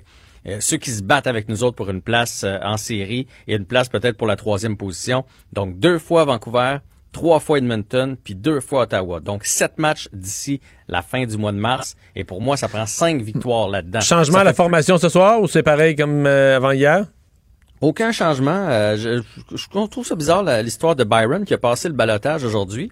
Donc il est resté avec le Canadien, mais je m'attendais à ce qu'il soit sur le taxi squad pour sauver son salaire. là. Le- on l'a pas passé juste pour 24 heures. Ben oui, ça a l'air qu'on l'a passé juste pour 24 heures parce qu'il va être euh, dans- en uniforme pour le Canadien ce soir. Fait que faut croire que le Canadien est vraiment à côté dans la masse salariale pour qu'on soit obligé de faire ce genre de manœuvre-là. Et la bonne nouvelle euh, pour moi, c'est que Carey Price va être encore devant le filet. Donc, ça va y faire trois des quatre derniers départs. Je pense qu'il est en train de retrouver ses marques. C'est un gardien qui, on l'a dit, a besoin d'être dans le filet souvent. Mais tu sais, pour Byron, là, pour revenir à lui, là, c'est comme. euh, tu sais, tu disais, toi, t'es un coéquipier important parce qu'il n'y a aucune des 30 autres équipes qui a voulu de toi. ça fait deux fois. Non, mais tu comprends, ça fait deux. Tu sais, ça fait deux fois là, que tu le mets au marché aux puces, puis personne ne le prend avec. euh, tu sais, moi. C'était euh, lui à se battre pour. euh, Ouais, mais tu comprends, si Ah, je non, fais ça, si je fais ça, moi, avec. euh, Ouais, ouais. Si t'as essayé de me changer trois fois, euh, ouais. là, dans le show demain, on va pas t'es beaucoup pendant les pauses. Je te dis, t'es indispensable. là, tu vas me regarder de travers en six Ouais. Mais écoute, humainement, là, je, je comprends pas que le Canadien fasse ça. Fait qu'il faut vraiment, vraiment être à côté dans, dans, dans le plafond. Parce que, hey, écoute, pour, lui- pour lui, en tant que joueur, là, tu sais, peut-tu être plus brise confiance que ça, là? Euh, pour lui en tant qu'être humain après, parce que il y en a deux là, qui ont été repêchés, qui, qui ont pas passé au balotage là, Euh, des joueurs euh, qu'on connaît pas là, mais il aurait pu être pris par une équipe, on sait jamais. Fait que, lui, sa femme puis tout ça, c'est sûr qu'il y a des appels, son agent, c'est une distraction. Puis oui, via ses coéquipiers. Moi, je suis certain qu'on en fait des jokes dans le vestiaire parce que il faut que tu désamorces ça. Le gars peut pas rentrer. Tu sais, en plus, c'est Tipol avec les oreilles décollées. Fait bon, mais j'ai pas été pris, les gars, je vais être dans le line-up à soir, puis que les gars fassent, oh yes, on est vraiment plus fort. il faut, il faut Ouais. quasiment que t'en ris un peu. Il faut quasiment que tu désamorces euh, tout ça. Parce que les joueurs comprennent la réalité. Ils comprennent pourquoi le Canadien fait Ouais. ça. Reste que ça, ça doit créer un malaise quand même, là, veux, veux pas. là. Parce qu'il y en a qui ont de la misère à payer l'épicerie, là. Fait que ça, qu'on, on, limite à quel point on peut brailler sur les malheurs de. De M. Non, non, mais je, ben, je braille pas, je braille non, pas sur lui, mais pas toi, l'imagine rentrer dans la chambre avec euh, Ah ouais, ses- il me file un 20 mauvais chums. coton, ça c'est ça c'est sûr. Mais ensuite, il peut regarder son tu- chèque de paye puis faire pas. Je suis pas, je suis pas, suis pas si mal. Mais c'est facile sûr. à dire. Euh, parlons, il n'y a, pas- a pas que Claude Julien finalement qui s'est fait congédier cette saison? Non, euh, Ralph Kruger a été euh, congédié ce matin par euh, les sabres de Buffalo. Les sabres de Buffalo, là, c'est pathétique comme, euh, comme saison. Il me semble qu'il avait reconstruit, il y avait quelques joueurs vedettes puis tout ça, là. Écoute, moi, moi, je les, je les avais mis tout près des séries cette année. J'ai même pris plusieurs joueurs dans mon pool parce que je trouvais qu'ils étaient dus pour exploser. Il y a des joueurs là-bas comme Jack Eichel, qui est un phénomène, Sam Reinhardt, Rasmus Dahlin, Ristolainen. On est allé chercher Taylor Hall, 9 millions pour une saison. Il a accepté d'aller à Buffalo. Je pense que tout était en place pour, pour qu'il se passe de quoi. Je dis pas euh, gagner la Coupe Stanley, là. Mais là, ils sont quoi? Ils sont quasiment de derniers de la Ligue, là? Ils sont derniers de la Ligue. Ah ils sont derniers de la Ligue, ah oui. C'est la pire équipe de la Ligue. Euh, Ils en ont perdu 12 en ligne. Hey, ça fait 11 ans qu'ils n'ont pas fait les séries. Ça fait, je pense, quelque chose comme 15 ans qu'ils n'ont pas gagné une ronde de série. C'est dans le temps de Daniel Brière, la dernière fois qu'ils ont gagné une ronde de série. Ça te donne une idée. Ça va pas là-bas. Là, on fait un changement d'entraîneur, mais si tu veux mon avis, c'est un changement de, de philosophie que ça prend. On a repêché un paquet de jeunes. Ça me fait penser un peu à Edmonton un paquet de jeunes, mais pas de bons vétérans pour les encadrer. Tu sais ce que j'aime d'une organisation comme les Bruins, par exemple, quand il en rentre un nouveau, euh, il sait comment ça marche dans le vestiaire, puis quand t'es un Bruins, t'es un Bruins, c'est comme ça. Là, on a repêché des jeunes, on a donné le C à Jack Eichel, genre à 21 ans. C'était trop jeune pour prendre la responsabilité de ça, surtout que ça a l'air que c'est pas le meilleur coéquipier en ville. Fait qu'il faut rebâtir cette organisation-là avec une philosophie derrière. On peut chialer contre Bergevin, c'est quand même quelque chose qu'il a fait avec Price et Weber. Quand il est allé chercher Weber, c'était pour qu'il y ait un grand frère dans le vestiaire, pour que s'il y en a un qui s'énerve un peu trop, que mon oncle chez fasse « Hey, assieds-toi là, pas de même ça marche shit, puis euh, couche-toi à 10 heures à soir, on joue demain. » Tu l'écoutes, tu comprends? Il n'y a pas ça dans le vestiaire des Sabres présentement. Il y a beaucoup de talent, mais il manque une ligne directrice. euh, Puis, euh, ben, Alors bref, que dans le coach euh, a perdu son emploi, puis ils feront pas les séries plus là, cette année. Là, c'est, c'est, c'est fini, là. C'est fini pour eux autres. Capitaine des Highlanders aussi, c'est fini? Ouais, ça c'est vraiment triste parce que les Highlanders étaient sur une séquence incroyable. hein. Les Highlanders ont perdu hier, mais euh, ils en avaient gagné quelque chose comme 10 de suite. Euh, quatrième meilleure équipe de la Ligue nationale au complet, là, pas juste de leur division. C'est une équipe qui est bien rodée, c'est une équipe qui a besoin de tous ses joueurs. Hein. Ils jouent un système très serré, tout le monde a acheté le, le système de jeu, ça va bien comme ça. Et là, ils viennent de perdre leur capitaine Andersley, euh, mais pas juste pour une semaine ou deux, là, jusqu'à la fin de l'année. On parle d'un ligament croisé antérieur dans le genou. Il a déjà été opéré. C'est le, c'était le meilleur marqueur euh, des, euh, des Islanders, meilleur franc-tireur. C'est pas lui qui a le plus de points, c'est lui qui a le plus de buts avec 12 buts en 27 matchs. Donc c'est une grosse, grosse perte. C'est un gars de 6 et 3, 230 235 livres. Il est capable de marquer. Il donne des grosses mises en échec. Il y a 30 ans. Ça va faire mal aux Islanders qui, euh, qui avaient une chance peut-être de faire un bon bout de chemin en série. Il reste 30 secondes pour du tennis. Ouais, ben vous dire que Denis Chapovalov poursuit sa, sur sa belle lancée là, du côté de Dubaï. Il a battu la 35e tête de série et là il s'en va en quart de finale. Il va affronter la 22e tête de série, Karen Kachanov. Donc il a gagné aujourd'hui 6-4 et 6-3. Fait que tout va bien pour le tennis, euh, le tennis canadien, et le tennis québécois. Mais euh, Eugénie a perdu, elle, hein? Ah, j'ai manqué Eugénie. Oui, oui, oui, Eugénie a perdu, malheureusement. Mais elle a perdu en finale en fin de semaine, mais elle a perdu aujourd'hui? Oui, oui, oui, oui. Ah. On avait l'impression qu'elle était sur une lancée, mais ça a comme tout à coup ça a cassé. Hey, merci Jean-François. Pour une écoute en tout temps, ce commentaire de Jean-François Barry est maintenant disponible dans la section balado de l'application et du site cube.radio. Tout comme sa série balado, Avantage numérique, un magazine sportif qui aligne entrevues avec tous les acteurs du monde du sport. Cube Radio. William et Sébastien ont enfin trouvé le condo de leur rêve. Ils l'ont acheté avec l'aide d'une courtière immobilière recommandée par Confia. Parmi les courtiers qui leur ont été proposés, William et Sébastien ont choisi de faire affaire avec Hélène. Elle connaissait bien le quartier et d'emblée, elle a compris leurs besoins. Ça a tout de suite cliqué. Mais quand même pas autant qu'entre William et Sébastien. Confia, on se dédie à l'espace le plus important de votre vie. Confia fait partie d'Espace Proprio, une initiative de Desjardins. Mario Dumont et Vincent Dessureau. Joignez-vous à la discussion. Appelez ou textez le 187 Cube Radio 1877 827 2346. Cube Radio. Cube Radio. En direct à LCN. De retrouver euh, Mario, tout de suite dans les studios de Cube Radio à Montréal. Mario, ça vient de tomber la nouvelle, il confirmé, Raymond nous en parlait tantôt, mais c'est vendredi et lundi que commenceront les procès des deux Michael en Chine. Euh, Marc Garneau, le ministre des Affaires étrangères, vient de le confirmer. C'est vraiment pas une bonne nouvelle, ça. hein? Non, c'est une très mauvaise nouvelle parce qu'on peut plus une fois le procès, le processus judiciaire engagé, même si on dit que c'est un processus euh, qui est enclenché, même si on pense qu'il est bidon, euh, on peut plus vraiment revenir en arrière. Donc, ça veut dire qu'on est, on est là-dedans pour des mois. Là. Ouais. Alors, parlons de la vaccination. Bon, c'est une bonne nouvelle qu'annonçait hier euh, le premier ministre Legault en choisissant le 24 juin. On comprend pourquoi, mais euh, bonne chance.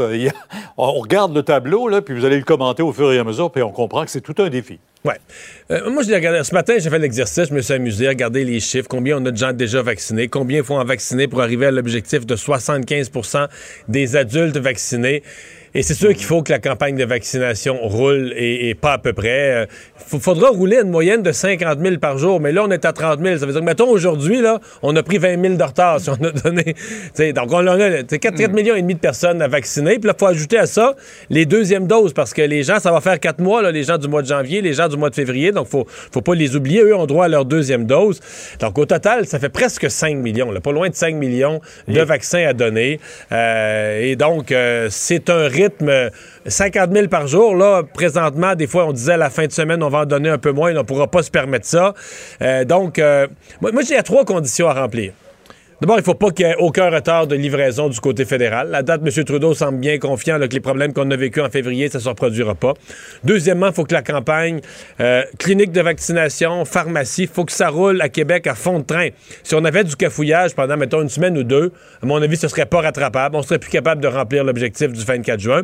Et troisièmement, faut que les gens veuillent se faire vacciner. Il faudrait pas qu'il y ait une perte de confiance et que la proportion de gens là, qui veulent plus y aller ou qui sont plus sûrs augmente. Parce que là, à ce moment-là, si, si, si on a ces trois conditions-là, les gens s'inscrivent, la campagne roule à fond de train, l'efficacité est là et les vaccins sont livrés par Ottawa, moi, je pense que c'est faisable. C'est exigeant, mais j'y crois que c'est faisable. Euh, les oppositions à Québec déchirent leur chemise aujourd'hui quand on apprend, et c'est vous qui l'avez donné, cette nouvelle hier concernant Investissement Québec. Les hauts euh, placés là-bas vont recevoir plus que doubler leur salaire. Ce sont des salaires euh, considérables. Pas, si, on était dans le monde bancaire, on ouvrait les livres dans le monde bancaire, dans le monde de la finance, on dirait que c'est des salaires bien ordinaires. là. Mais là, on est dans le gouvernement, on parle à une population, on s'adresse au grand public. Donc, ce sont des salaires énormes qu'on augmente vraiment énormément, qu'on augmente beaucoup. Donc, euh, il faut que le gouvernement assume sa, décision. Il fallait s'attendre à ce que les oppositions euh, soient très, très dures envers le gouvernement. Euh, surtout, là, on est dans une période, à la veille des négociations avec le secteur public, où on va, on va régler le salaire des infirmières, des enseignants dans les mois à venir. Alors, c'est certain que sur les pancartes, il y en a qui vont parler des salaires d'investissement Québec. Le gouvernement va vivre avec cette pression-là. Ceci étant dit, euh, on n'est pas fou non plus. On est conscient qu'on veut recruter des personnes de calibre. On veut les recruter dans un milieu où le milieu de la finance, un milieu du placement où les salaires sont gros. Et on sait qu'une erreur, si on a quelques-unes en tête, la Gaspésia et autres, une erreur, puis ces gens-là peuvent perdre euh, 40 millions, 50 millions, 60 millions de notre argent. Là. Puis là, je veux dire, une erreur de même, puis leur salaire est euh, plus gros salaire, plus petit salaire, ça change plus rien. C'est des montants nettement supérieurs à leur salaire. Donc, oui, on veut les, les- les meilleurs, mais là, par exemple, les exigences. Tu sais, le gouvernement sait qu'il y a une partie de la population qui va toujours être choquée, qui ne se reliera jamais à des gros salaires de même. Mais pour le reste de la population, là, pour ceux qui sont prêts à regarder ça, ben, les exigences de, de performance vont être énormes. là. Il faudra qu'on crée des emplois. Il faudra que les fameux emplois payants de M. Legault dans des nouvelles usines, il faudra que les résultats soient spectaculaires, euh, qu'il n'y ait pas de perte d'argent, qu'il n'y ait pas de gaffe, qu'il n'y ait pas de coche mal taillée pour qu'on accepte une rémunération aussi considérable. Oui, on va être plus agressif avec euh, Investissement Québec. Ça, le premier Oui. ministre l'a annoncé. Ça, il l'avait annoncé, mais quand même. Oui, une bonne nouvelle euh, pour Québec. On a senti le maire Labaume vraiment soulagé aujourd'hui. On pensait que ce tramway-là, et tel qu'il le voyait, lui en tout cas, n'allait jamais être euh, accepté par le gouvernement Legault. C'est une très bonne nouvelle. Euh, Québec a besoin d'un- transport structurant. On l'a dit un million de fois. Il y a juste, dans les villes de pareille taille, il y a juste Québec qui n'a pas un, transport du même genre. Et la chicane sur la place publique, franchement, moi, j'en avais assez vu. Ça commençait à être... C'était quasiment malaisant qu'on se crêpe le chignon, les élus de la CAQ, le maire de Québec, euh, le maire qui tenait à son projet, évidemment, qui a senti à un certain point qu'on le prenait pas au sérieux ou qu'on le niaisait. Mais là, le premier ministre euh, s'en est mêlé. Rencontre au sommet. On s'est entendu. Probablement. J'ai l'impression qu'on a rajouté un peu d'argent du côté du gouvernement du Québec. J'ai hâte de voir le chèque que ça aura pris. Mais euh, il fallait le faire un jour ou l'autre. Et donc, on a une entente. Je pense que les gens de Québec vont être, euh, pour la majorité, heureux. Entente verbale, il reste maintenant à tout euh, Ouais. écrire ça. Maintenant, ça, c'est l'autre chose.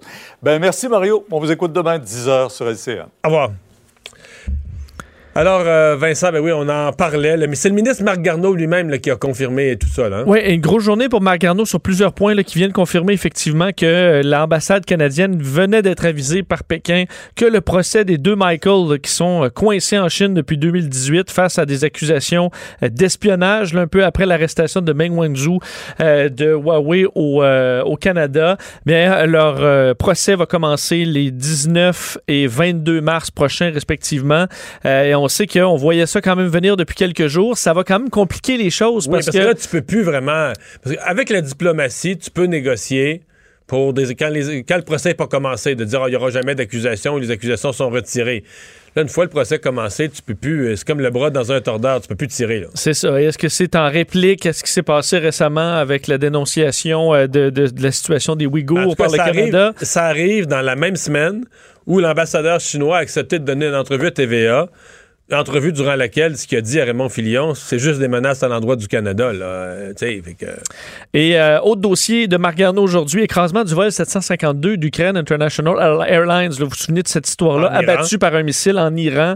Euh, bien, le rapport d'enquête vient de tomber sur le bureau de Marc et euh, malheureusement, selon lui, c'est un rapport qui est incomplet, sans fait ni preuve tangible, se dit profondément préoccupé par le manque d'informations et de preuves convaincantes dans ce rapport d'enquête. Alors, il y aura le propre rapport d'enquête du Canada celui du BST, le Bureau de la sécurité dans les transports, euh, donc euh, au Canada.